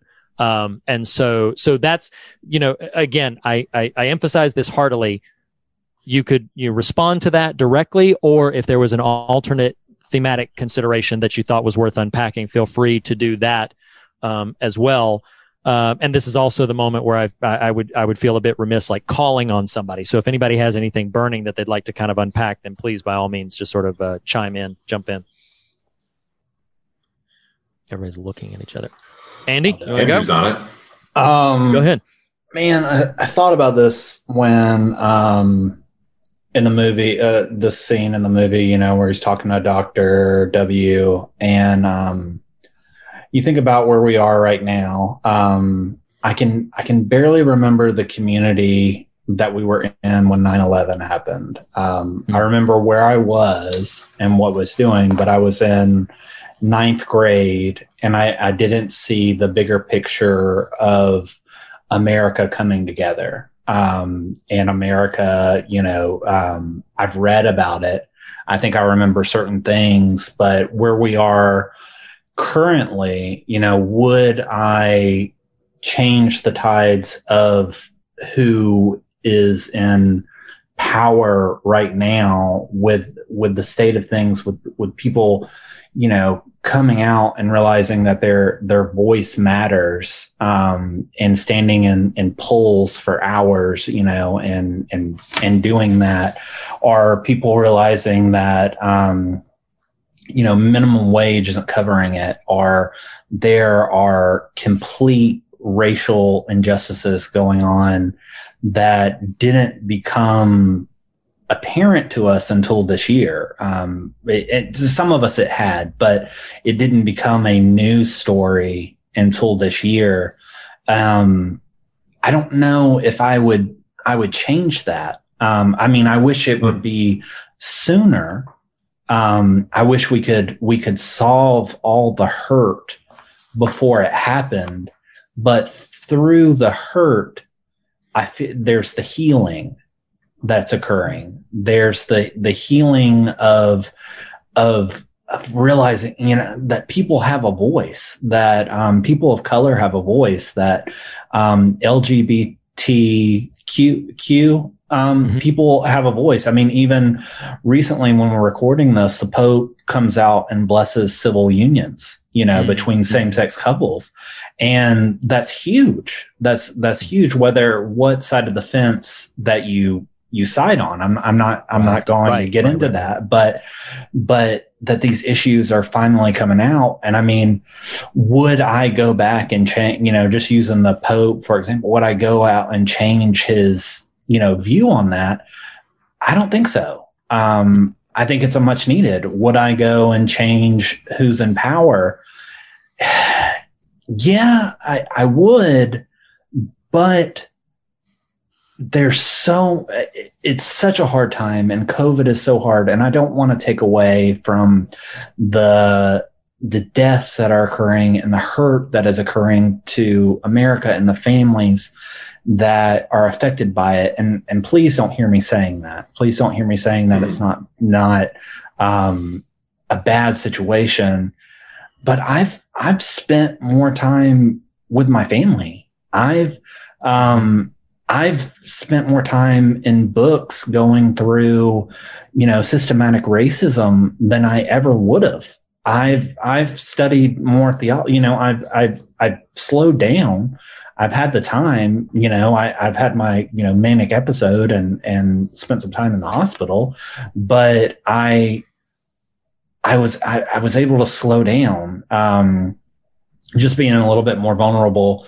Um, yeah yeah. is is you know I was I was I was in a um, psych ward for you know six days and nobody could visit me you know and mm. because of covid mm. and i had time to just be with my thoughts and to just to just calm down and I don't think I would have had that time um, if this wasn't going on. And so I don't know. I, I, I don't wish this on anybody, the COVID or uh, to people to get it or anything, but it's a time where I think people are getting a lot of clarity or some people are, you know, I, I would say, yeah. say 70% of people around us are, are getting a lot of clarity of what really matters. Um, and I think that's so important. And I don't know if I would I would change that. Well, can I? Can I so, yeah, mm. yeah. Can I'm sorry, something's kind of burning. I apologize, Nathan. Uh, um, so first of all, nah, uh, so um, that's checked out. And, Andy, first of all, um, thank you again for yes, you continued yeah. honesty and vulnerability. We we cherish it. So, so uh, a, a a parable that Jesus told that has come up on the show before, and that that has become as many of the parables have become of significant resonance to me for its implications is um, a, a, parable uh, of the wheat and the weeds, or as they're called in the scriptures of the the tares, T A R E S. And the mm-hmm. parable goes as such that the farmer sowed good seed, and in the middle of the night, an enemy came out and sowed bad seed on top of the good one.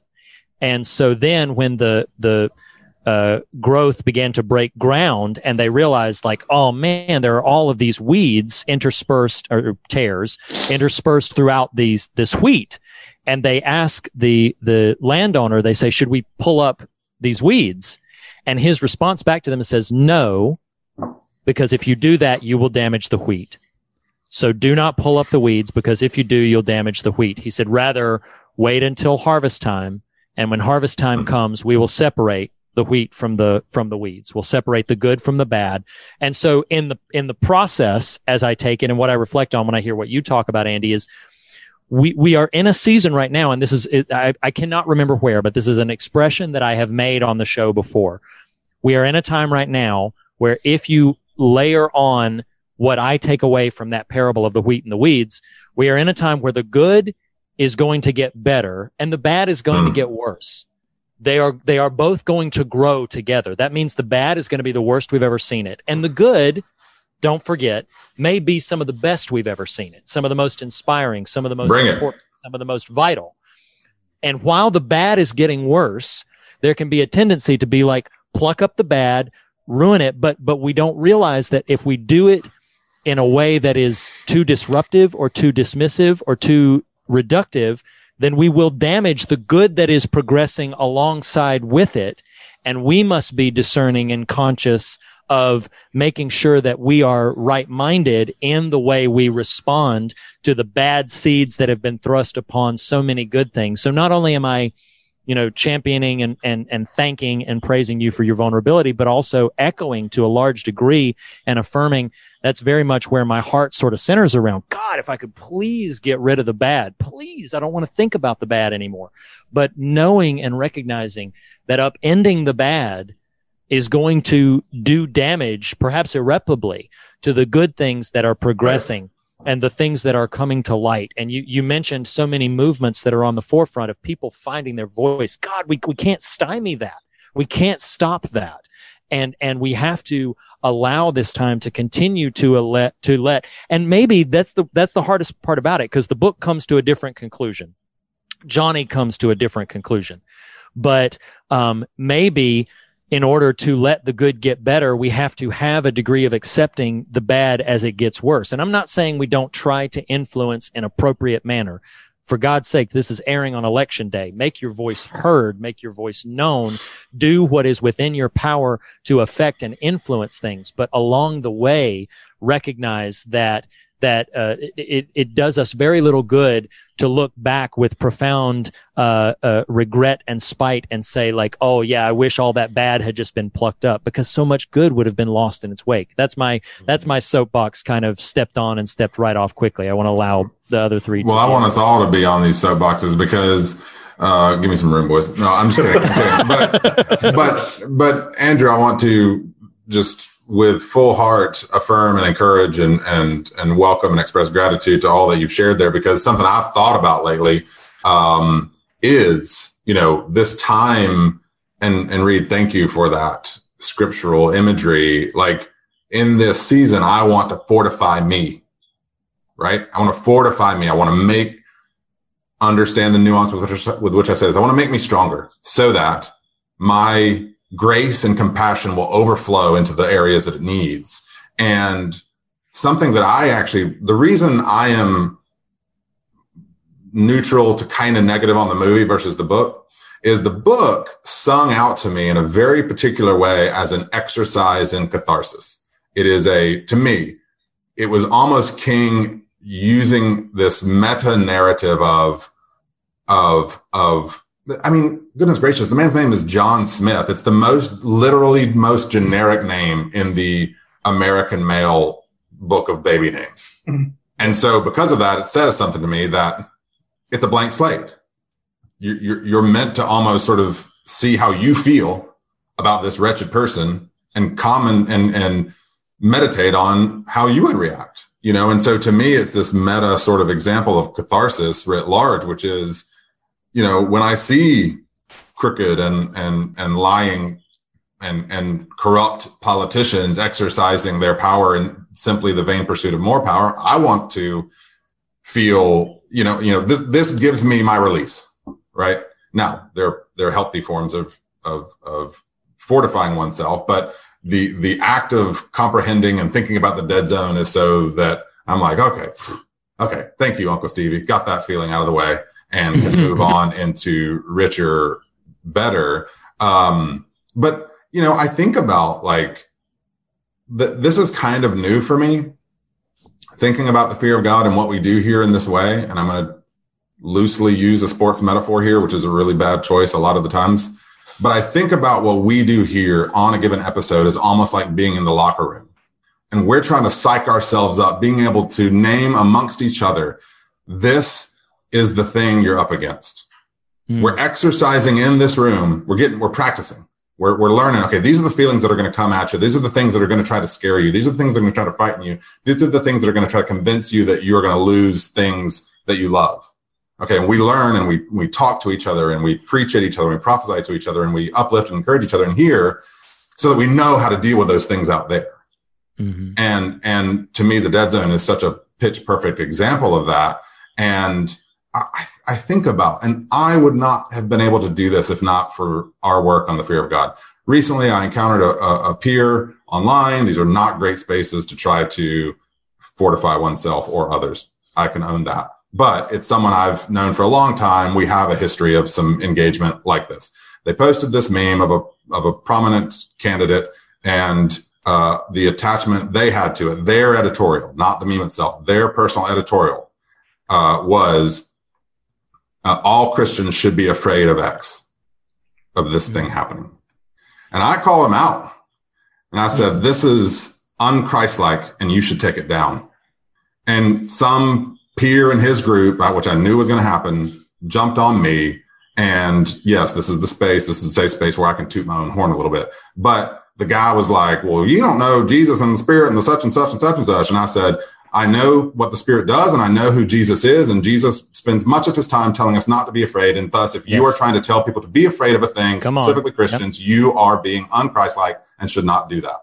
Yes. But I wouldn't have the fortif- the the self knowledge, the, the the the knowledge of Christ in me, the knowledge of the Christ image that is meant to dispel fear in the world, if not for the work we do here and the ability to recognize I, I know I'm not supposed to be a John Smith, but my human self sometimes craves this this diffusion of that energy. And so Mhm. I read the dead zone or I watch the dead zone, like, okay, Right. Right. Right. Right. it's it's our version of yoga is watching something like the dead zone so that I can go out in the world at peace and in in calm spirit, but also naming those things that are actively trying to engender fear in the name of some screwed up, skewed, false, fake moralism, which is Yeah. anything Yeah. but God. Hmm. Ugh. No. No. Amen. Amen. Ian Blake, you've probably been sitting there simmering the pot like ready to boil.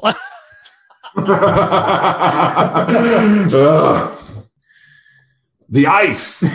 the ice is gonna break. the ice has broken. Nathan is broken and on fire. Oh.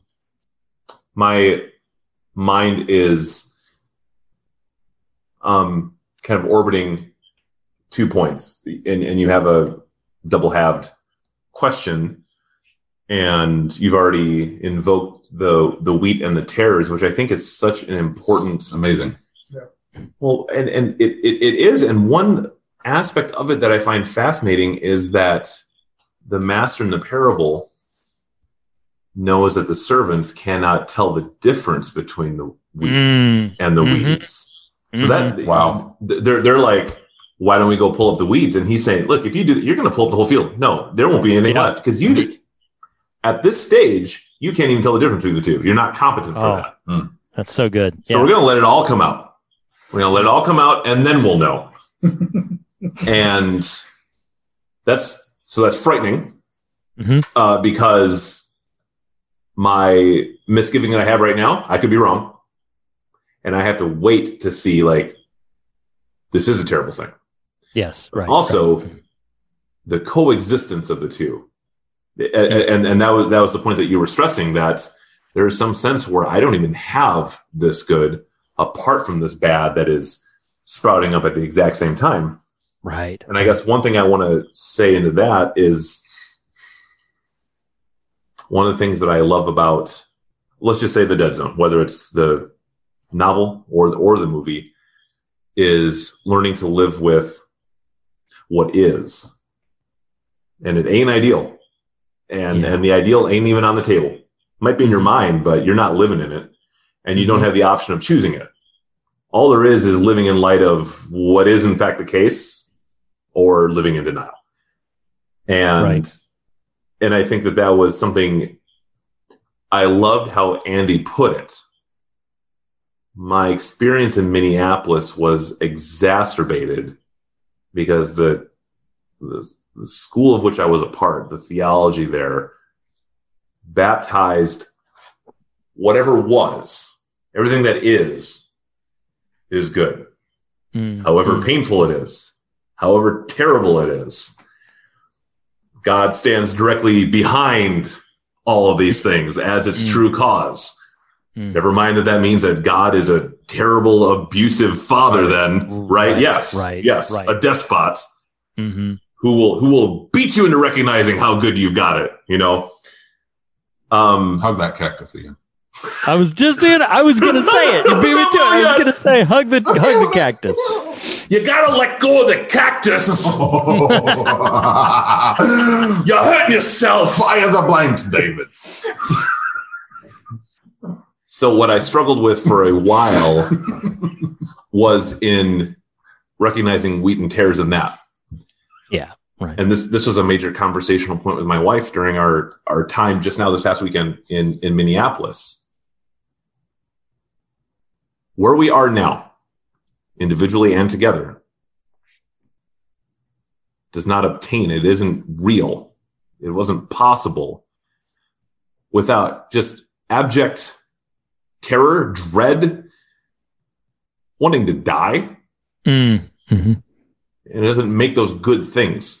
Those are awful things to undergo. Yeah. Um, and, and, and, and God doesn't give me a dose of that. Like, Hey, here is crippling depression and isolation. And, uh, it's cause I, I- I love you so much. So here, you- here you go. It's, it's what happened. And God does not not love me for having allowed that to transpire. But the way he stands behind that is not the way that I was being told that he does hmm when he's in the and, and I've said this before, I'm not trying to just repeat myself, but his his business card says that he is in the business of bringing good out of evil. hmm Can, can I? You may Okay, do it. because because what you're calling to mind is, you know, the the the the philosophy you're you're laying out there is saying, hey, the tares are good too, Yes, which right, is which is utter hell spawn falsehood. right. Yes. because instead and Reed we've come up with this before i hate repeating myself i love repeating myself um, but i don't love a bumper sticker here but it's not that these things are good they're not they're abject garbage but we include them and forgive them and this is how we operate in the world it is there and it is a thing if you pull it out you pull out everything so we don't pull it out we let it be because it's it needs to not run its course that's too um, It does it because it doesn't run its course. Terrible doesn't terrible produces terrible. So it doesn't run its course and then turn into good. What God does is make good sprout out of the grave of this thing. Mm. So bad things die, and that's it. What they produce is more death, misery, ruin, distortion, degradation. Right. Okay? They don't produce good anything. Right. No, what God does Yeah. is subvert all of that and say, here's what's going to happen. And that is why, so overall, um, we, we don't have to feel guilty about owning good things that have come about during COVID time. Mhm. COVID is terrible. Mhm. Over 210,000 dead Americans is, is terrible. There's no changing that. It's not a blessing in disguise. No. But Andrew isn't No. lying when he describes good that has sprung up out of that same soil with Right. these abjectly terrible things. Mm-hmm. And I feel like, you know, we, we've invoked the word prophecy and as, as you beautifully put it, yes, there's, there can be a predictive element, but it's mm-hmm. often a forthtelling, like this is what's going on. You can't make it out, Right. but this is Right. what is the case. hmm And what happens in the dead zone is that Johnny, i- i- if we just want to use the parallel of prophecy, I would just say that besides prediction, prophecy helps us to see the jagged parts fit into one frame. Oh, yeah. Because on the plane itself, my perspective is too twofold. I see nothing but the splintering, nothing but the brokenness, nothing but the hurtful, jagged edges. They're hurting me every moment. But prophecy can discern these fit together. Things are in their place. They may not all be in their right place, but mm-hmm. there is a cohesion to this thing. Yeah. And there is an end to it in both senses. There's an end because the bad will have an end. There will be an end to the bad, mm-hmm. to, to the bad, but also end as in the telos. What is the outcome? And it ain't the natural outcome. And that's what I was trying to stress. Bad doesn't produce good. Bad produces bad. Right. But why is the bad allowed to continue? Because it's going to manure the soil of the creation and good will blossom out of that supernaturally. Not because of anything the bad wants to make happen, not because of the inner um, DNA dynamics of what bad is.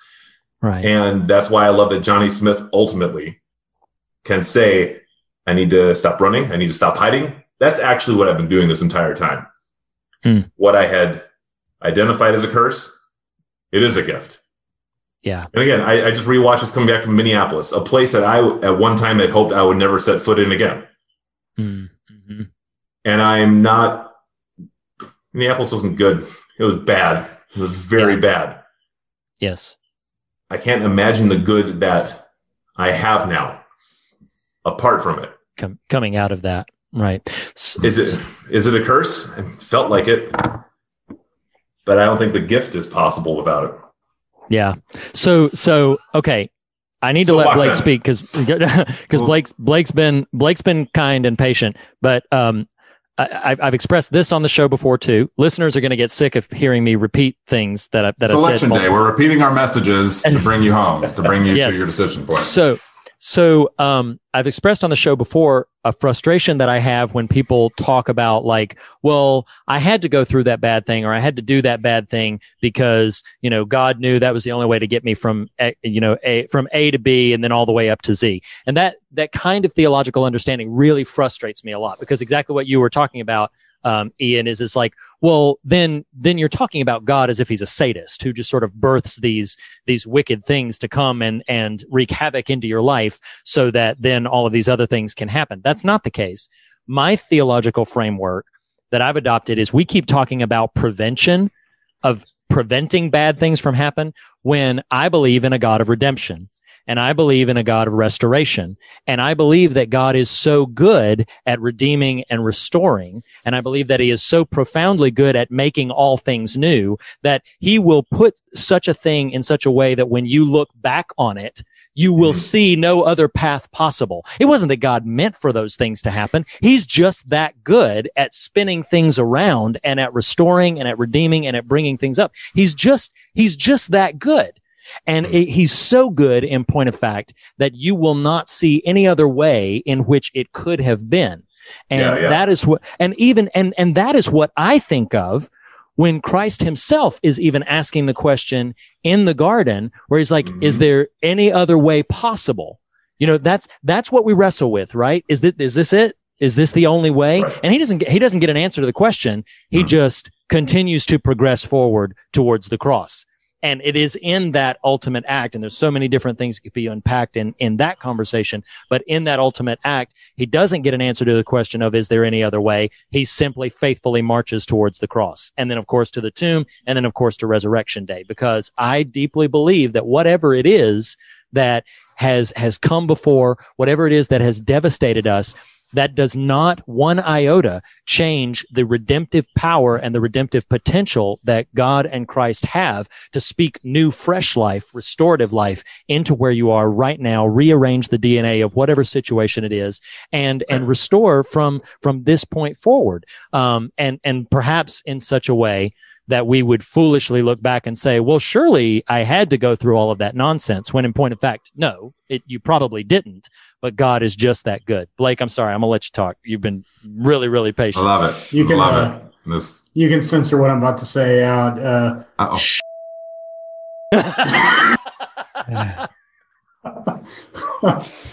I mean, how, how how do I follow up any of that? Like, yeah, Anyway, exactly.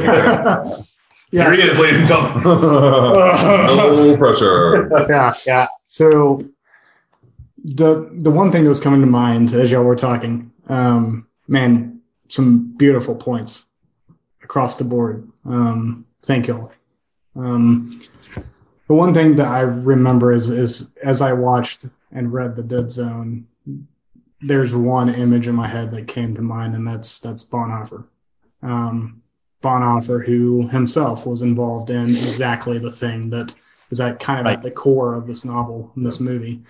Um, and just like Johnny Smith, he fails. Hmm. He and yet it wasn't dependent on him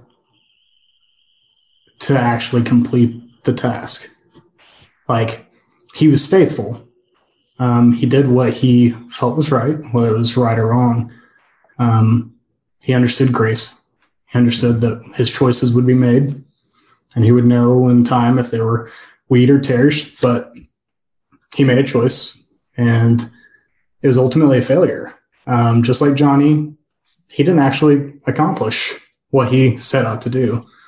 Um, and in my head, like that's that's living the faithful life is recognizing that it's not on you to change the world, to save the world, Hmm. uh, but to influence where you can influence. Because I, I mean, you think about Christopher Walken, Johnny Smith, um, the the embattled nature of what he's going through in that decision. Um, It's not an easy decision. It's not a decision any of us want to be in the midst of. Um, And and as an Yeah. insertion there, to not to derail you, but to Yeah. reinforce that in the book, it's very explicit about what this is doing to him physically. Yes, And that's exactly. really powerful. yeah there, there's a suffering involved like Mm-hmm. yeah and it's it's taking a toll it's taking a cost and and i think that is a weirdly turning a lot of what we've said on its head and saying that suffering like these these tares are not good but there is a faithful suffering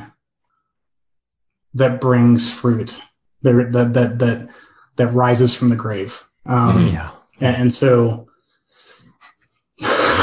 that's that's so tough to like to to parse out because you're you're walking a thin line in, in saying that. So, well, um, yeah, yeah, go ahead. Well, and that's what I, you know, you're you're asking Reed like, you know, is it right to take a preventative measure that is ostensibly immoral, Hmm. and like Christian ethics doesn't admit of an answer that just like fits. Like, yes, it is, right? It like, and that is why wisdom is frustrating Mm-hmm. because sometimes, yeah, and sometimes no. Mm-hmm. And we want it to just be like, can you just give me a yes or no? It's the law. Yeah. right. Yeah. But you have to like take a lot of time to get wise because you're not automatically wise. Mm-hmm. I'm a dummy. And, and, and God is so good that I can only look back and see it had to be this way. And in a Flannery O'Connor sense, like I need grace to knock me upside this stubborn, thick dome. Right. Because wisdom is not my strong suit. Or like I love y'all, but like it doesn't wow. It doesn't come natural. It's not your inheritance. Sure. It's not yours. You only accumulate it by clawing your way through intensely difficult things that do not always have clear cut answers. Yeah. And mm-hmm. only on that basis, then can you tell Bonhoeffer, like, I don't know what else there is to do. Yeah. Right. Or, or, um, it's gotta work. the, the, the Jewish midwives, like, well, I know, I know we're not supposed to lie, but I mean, they're going to kill our babies, you know, like, wow. um, whatever scenario you want to think of, we're bending the normal rules that you would say, like, these are right. And you train your kids, like, don't lie, don't lie. But you have to be prepared in these scenarios to say, okay, but now you have to. I mean, I, and, I, I yeah. and and I don't know if y'all know this, but sometimes there's not a right answer. Right. There's just not like a right, Right. answer. We I we was- keep seeking. No, you go ahead, Ian. I was just going to say, like, I think that the best approach to take is an Augustinian one, where it's like, look, man. Okay, like I was saying earlier about learning to live with what is. Like, look, ideal ain't on the table. So if you ask me, what is Augustinian thought as a whole? Like, what springs from Augustine on that has shaped our theological inheritance? Uh, it's it's asking. It, it's rather recognizing that the question that needs to be asked sometimes is, "What's the least bad thing that I can do?" Because sometimes mm. what, what what we go to is like, "Oh, what's what's the best thing I can do?" Like, "Hey, man, you're not even capable of that." Mm. So, what's the least bad thing you can do? yeah. What's the least damaging and stupid thing that you're capable of right now? mm. That's yeah. a sucky question. well, so, so we keep seeking, we keep seeking at at minimal a binary, good, bad, yes, no, mm-hmm. right, wrong, and and most often we want to dig our heels in on a singularity. This is this is the thing. This is the one singular truth. To to to rattle around something else that's been dancing in my imagination recently is when the disciples saw the blind man outside of the city and they said, "Who sinned?" Right. This man or his parents that he was born blind, which is a really stupid question to ask if he sinned that he was born blind. That's a really dumb question. But that, on, but, brother, but what they were asking, what they were after is what's a root cause? What's a root cause analysis of all this bad that's going on in the world? What's all, what's all this travesty? What can, what can we point our finger at and say it's your fault? It's your fault. It's this, it's this problem. It's that thing. And you know what we need? We need a little bit more of this or we need a little bit more of that. And what Christ speaks into that is he says your question ultimately, and I'm of course paraphrasing scripture, which is is treacherous territory. But what Christ speaks into that is he says, your question is misguided and irrelevant. This would neither this man nor his parents sinned. This happened so that the glory of the Lord could be shown in him. And does that mean that God calls the blindness? No, theological turds, stop that. Okay. That's not what he's saying. That's not what he's saying. Wow. it doesn't, it doesn't Love mean it. that God causes all this thing. It just means like what, like everything that we've Brothers been saying, there's a, there's a lot of bad right now. There's a lot of awful going on and some of it may, may bend you to the point of breaking and some of it may devastate you to the point of utter destruction. There's a lot of bad going on right now, but in the midst of all of that, you can spend a lot of your time looking backwards and wondering why in the hell this happened to begin with, mm-hmm. or you can l- turn your face forward towards the God who still has the power to redeem, still has the power to rescue, still has the power to restore, still has the power to save, and still has the power for some mysterious way or through some mysterious means to bring goodness and faithfulness out of that despite how long this man has been born blind or s- despite how long this thing mm-hmm. has been traversing. We keep rattling ourselves around stupid questions trying to figure out how to prevent root causes instead of recognizing the kingdom is at hand. It's here. It, the word became flesh and it put its dwelling among us. We do not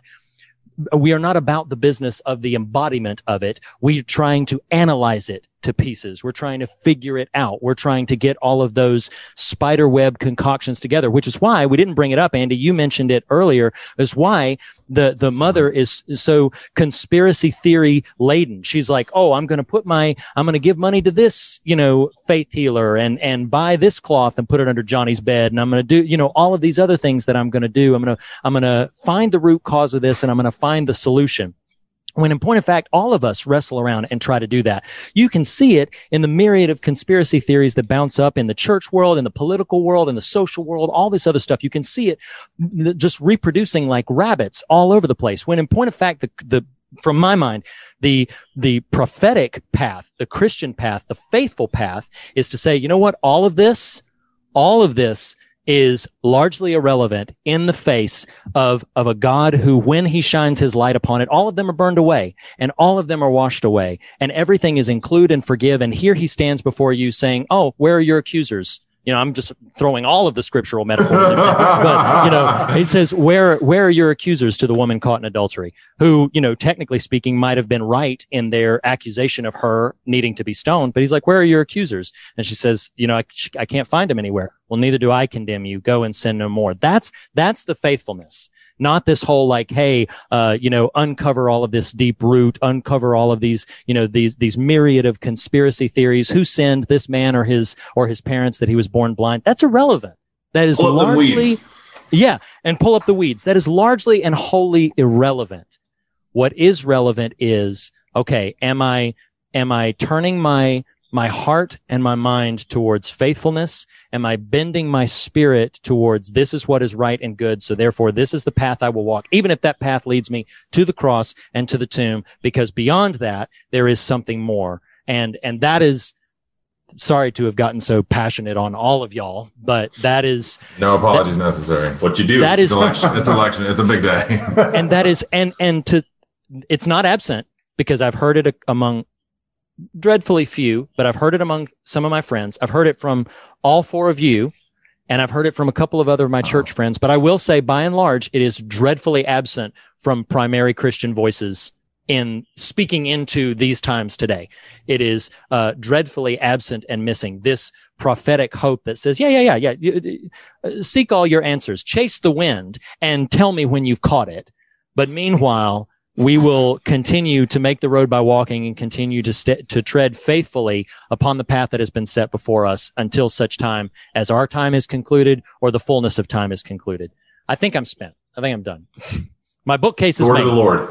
Thanks be to God. um. So, so okay. I would be remiss if uh, if I didn't say. If anybody has anything you know your your bones burning within you to say then i invite you to do so. Otherwise we can pivot to the fog meter and wind things down. But i don't want to cut off anybody if you got something rattling in there. You're like i cannot leave this conversation without saying this. Hmm? y'all ready to go to the fog meter? Give me a second. Fog meter. Andy's like all right we will give you your time andy. Uh, i just I think I'm echoing what you guys are saying. Um, mm-hmm. I think I am, but yeah. I just, I just after meeting the people that I've met through my time at college as a as an older student and as a and meeting the the or being friends with the younger students who you know I went to Cambodia with I was the oldest besides the teacher and um, you know seeing them rise up and um, you know fight like they're they're they'll, fight for veganism. They'll fight for you know and um, you know Nathan's face. Um, I I just I would just be if I didn't say it is it's just what if what if we can't find the cause you know, mm-hmm. like what if we, what if, why are we looking for a cause when we can just make the change? You know, mm-hmm. maybe, maybe that's, that's, you know, me thinking, that's me thinking out loud. That's me, you know, saying it, it you know, like, for example, my, I love my wife. Um, she's great. Um, I don't know why I said that, but, um, Um, but she, she has a lot of anxiety because she sees she sees the the sickest children that you can see because she works in the PICU, and so she brings that home. And I see that, and I see that with with Milo when he she thinks he should be on a timetable of being he should be standing and walking now.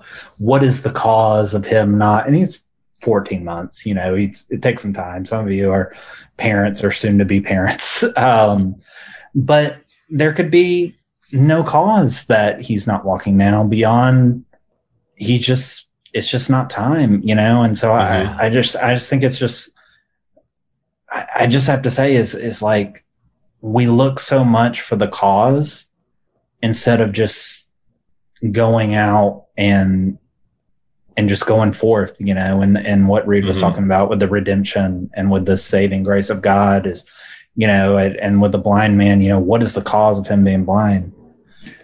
who who gives a crap? You know, let's let's mm-hmm. let's let him see. That's the yeah. new living translation. Yeah. Who gives a crap? Yeah. That's Eugene Peterson, I think. uh, Golly, well, though, like well, the way you just the way you just phrased that was so great. Let's let him see. Go ahead, Nathan. That's all I wanted to say. Well, no, all I was going to say is that that's kind of uh, uh, uh, maybe a bow on what Andy's saying, but echoing where I was feeling after Reed finish of like we I think a lot read about our the mist conversation. Yeah. Mm-hmm. And it, it can't be it's not lost on me that you know the the title of this book the the space that it invokes the dead zone. Like now in the text it's a it's a un unphysical spaced idea more more than anything. But but you know we we we walk through our own dead zone in, in a kind of literal sense sometimes. And and you know and the, the other kingism there. We walk through the mist. Like we to ask the question what is the cause? Yes does have a bit of fruitlessness to it. Mm, mm, and i think you know there's there's there's medical what is the cause? And then there's spiritual what is the cause? Medical what is the cause is yeah sometimes we need to diagnose the thing to figure out how to treat it. But spiritual what is the cause is often forgive the redundancy a lost cause because that's not the point. That's Right. not the Yes. question Right. at hand Right. the question at hand is how are you going to live in the midst? Yeah, of course. and you're either going to be enmeshed with the tares or you're going to fortify yourself as wheat. Mm, hmm and and I, I don't know. I don't know. That's that's it's in many ways though for those craving certainty in life uh, uh, a disappointing answer. It's in many ways to me the most faithful one which is i, love this notion of and and why i reject the reductive nature of simply well you know you can't have protesters breaking the law i'm like what a stupid stupid, stupid, reductive thought to have because of you know kind of some of the, the verbiage you were using in of just like law law. We don't operate in that in that realm, you know. Right. Our goal is to bring life uh, systemically where possible, individually and, and corporately, most times. Um, but more often than not, that's still going to be walking through a fog and walking through a dead zone to try to bring life with you. Anyway, I won't No, force no. a button. Dragon No, no, no, no. kicking and screaming sometimes. Yeah, no, absolutely, absolutely. Um, well, I think we'll I think we'll wind it down there. Uh, we're going to go to the fog meter, and um, as we are prone to do on the quarterly kings, we might do this a, slightly different. I'm going to ask, and uh, Andy, you can uh, excuse yourself from part of this question if you want to, or you can answer part of the question. I'm going to ask when you give your fog meter that you give uh, for the fog meter is our very specific metric of fear and God on all the material that we cover. Its scares and its substance. Uh, I'm going to invite each of you, as I call on you, to give a fear measurement and a God measurement to both the film and the book, respectively. That's why I say, Andrew, if you want to excuse yourself from the book, you can, or if you want to reflect on what you've read so far and have that be your answer, that's that's also acceptable as well. So um, let's start with uh, let's start with fear. Let's start with the fear measurement again. Give me a measurement for the um, the book and uh, for the film out of ten. So I'm going to start with the uh, fear measurement on the book level. Um, I think the book does a much uh, better job of sort of connecting the threads, as we've already said, and of creating this really sort of existential push and pull that you have against profound evil and how we should respond to it. That having been said, it's not terribly nightmarish. Um, I'm going to give the book a six on the fog meter out of 10. Uh, I'm going to give the film a five out of 10. Uh, I'm going to go next to Andy. Um, I'm gonna give the book five. Um, I haven't read all of it, but it it's just um, echoing our conversation. It's it's what I expect. Um, and I'm gonna give the movie a four, um, just because I just um, I, I the book is better. Yeah, yeah, no, I understand. Okay, Ian, Ian, you're up. I'm going to give the book a four for fear. Mm-hmm. Um, just not a lot of scares. I mean, stuff that gets under your skin, stuff that makes Yeah. you sweat as you think. What would I do? Sure, but um, and, and and by having more of you know Johnny in his coma state, um, drifting about. Um, there's just more there, and so I give the movie three. Okay, all right. Um, Nathan, you're up. Um, it may be overly generous. Uh, I think for the sake of the book, because I do like that it's wrestling with the existential notion, exemplified when more organically than it does in the movie. The question circles the atmosphere and the text of the book of if you could kill Hitler, what would you do? Like that. That's such a that question's been asked since that happened, and mm. and and and the book makes an argument on its own for kind of wrestling through that. So from an existential standpoint, I think it's strong, uh, but still, yeah, very um, sparse on truly scary aspects to it. So I'll, I'll give the uh, uh, book a generous five, uh, the movie uh, a tepid three. Okay, and Blake, round us home on the fear meter. So I'm gonna be the weirdo, of course because it's it's what I do. It's the trash panda, the fire starter. uh, yeah. Um, so if, if, I think about the book and in the way you, what that's been mentioned so far is that you you see from the very beginning these two these two characters, Stillson and and Smith, converging. You see it from the very beginning. Yeah. You know, at some point this is gonna this is gonna collide. Mm-hmm. So yeah. on that level, like actually, I think that actually kills a lot of the fear for me. Whereas the film doesn't give you that mm. really until the, you know, what, the second half of the movie. Sure, oh, yeah. so this is the big, this is mm-hmm. actually who we're, we're concerned about. Mm-hmm. So on some level, I'm, I'm going to actually say that, that the book is going to be a solid five. Okay. Existential dread purely because there's really not a whole lot of nightmarish imagery um, yeah. outside of you know visions and whatnot. But the existential dread for me of the movie is going to be about a six. Um, I think it's okay. it's actually more terrifying for me. So yeah, I got you. Well, um, uh, we'll go we'll go backwards then. So so Blake, what would you give for um, uh, God? Again, on, for both film both, and movie. Uh, yeah. Ten and ten. Oh, 10 and 10. Nice. Um, all right. So, uh, Nathan, what would you give it for the God meter, book and film? Um, I'm going to give the book a an eight and a half. Um, I think I just really fell in love with what it felt like the book was after, and really got on that 1.5 speed wavelength. Um, I, I had a very strong like disheartenment attached to the watching of the film. Having okay, read the yeah. book so so recently, I feel like the movie abandons a lot of the thematic heft in favor of box checking. And so, from that standpoint, I'm to give it a tepid four. All right. Um, which is quite a downgrade. I will say, I forgot to mention this earlier. Actually, despite his chicken walk, I love Walken. I like him in this film. yeah, yeah. Um, Ian, the God like Big old chicken. David, do you really want me to walk like this?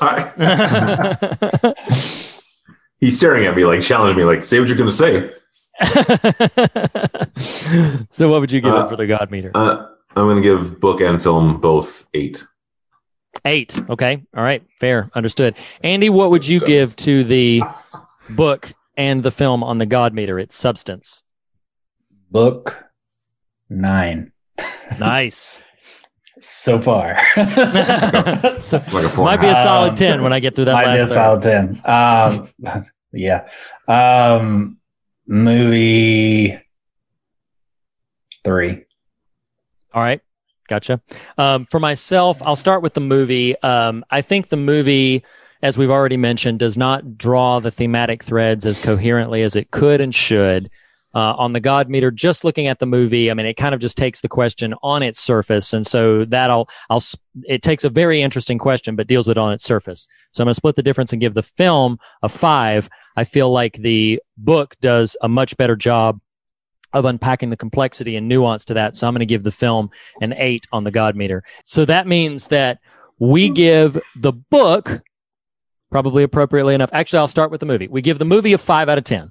We have the movie a five out of 10 on the fog meter, which I feel like is probably appropriate, but we give the book a seven out of 10 on the fog meter. So that, that both of those kind of feel right if I was pitching the experience of a thing. But that having been said, and we can kind of all sort of collectively uh, do you, you know, uh, I'm, I'm, let's go down the same line. Do we recommend the book and film, The Dead Zone? Blake, do you recommend the book and the film? Yes. Nathan?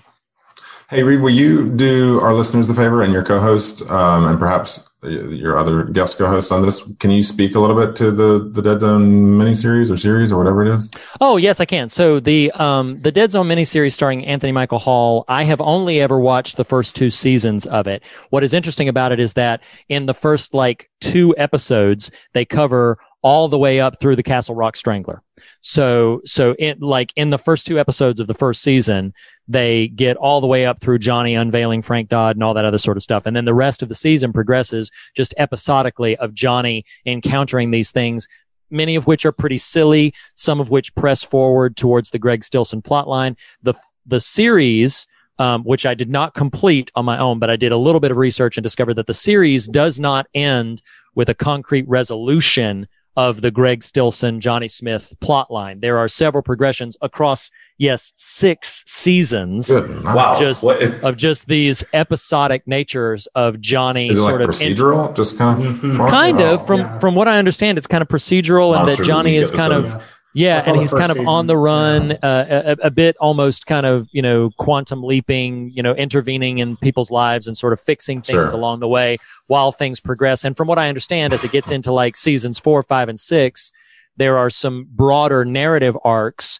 that have their own individual resolution. But meanwhile, like Greg Sure. Stillson is rising up in the ranks and Johnny is getting closer and closer to him, but the series sort of ends without tying those threads off. So that is why Hmm. once I'd uncovered that, I never did the work of watching all six seasons to, to go through that, knowing some of the formatting. But again, I have seen, uh, Anthony Michael Hall makes a pretty good Johnny Smith.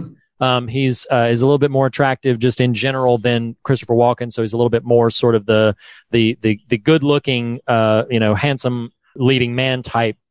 But uh, but he makes a pretty good Johnny Smith. Uh, again, I just kind of lost interest when I realized that even from the But first season, Will you be. will you tell us how Walken does that ice line again, and if Anthony Michael Hall delivers? I will. I will in a second, but Anthony Michael Hall does not deliver a great ice line. I will point out one episode that I remember from the Dead Zone TV series is they literally do an episode where he joins a jury and 12 Angry Men style, he's the only dissenting opinion because he knows the person Oh, didn't boy. do it, but he has to convince without revealing his gift. Right? Right. Absolutely. But, um, you know, I mean, like there, they were treading on thin ice there. And as Walken would say, that ice is going to break.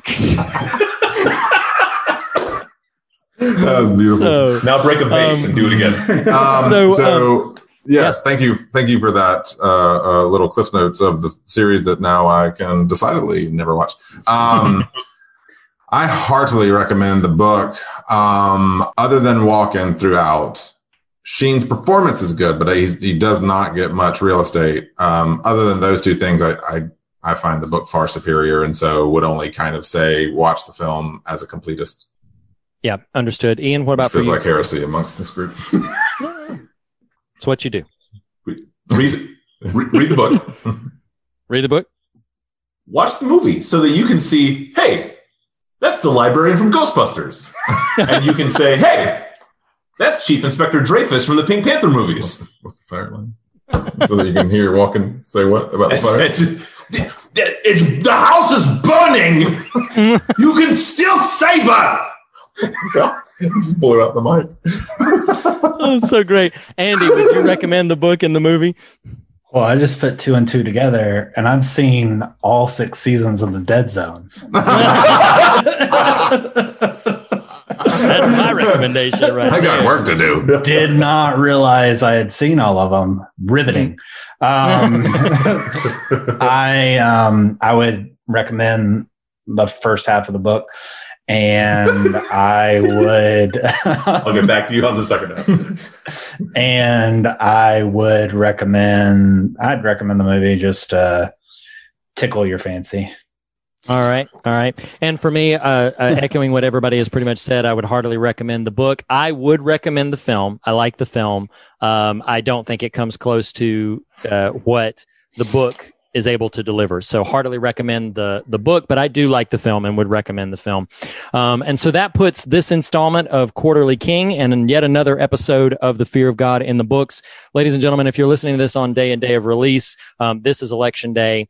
Um, and and we would sincerely encourage all of you to make your voice known and make your voice heard. Um, we thank you so much for allowing us to share our voices with you and uh, to spend this time together with us. Um, and uh, we hope this finds you safe and that it finds you well. Um, I want to thank you all so very much for enjoying this for enjoying this conversation. I've thoroughly enjoyed it um, and uh, really really appreciate it. And listeners, thank you all so very much. And as we say on every episode, the fear of God is the beginning of wisdom but not the end of the conversation. And in that spirit, we encourage you to fear nothing else and be on your way rejoicing. We'll see you next week, everybody. See you guys. Peace out. The fear of God is the beginning of wisdom, but not the end of the conversation. And you can continue the conversation in a variety of ways. You can start by visiting thefearofgodpodcast.com for all the latest news and episodes, or for merchandise and to contact us directly. You can follow us on Twitter at The Fear of God, on Instagram at Fear of God Podcast, or join the Facebook Fear of God discussion group. Special thanks to Jacob Hunt of jacobhuntcomics.com for our artwork to Lee Wright, who helped me, Reed Lackey, write our theme music, and to Tyler Smith at morethanonelesson.com for making our show possible. Lastly, be sure to subscribe to us on your podcast platform of choice, and if you listen to us through iTunes, we would greatly appreciate a rating and a review. Thanks so much for listening. We'll see you next week.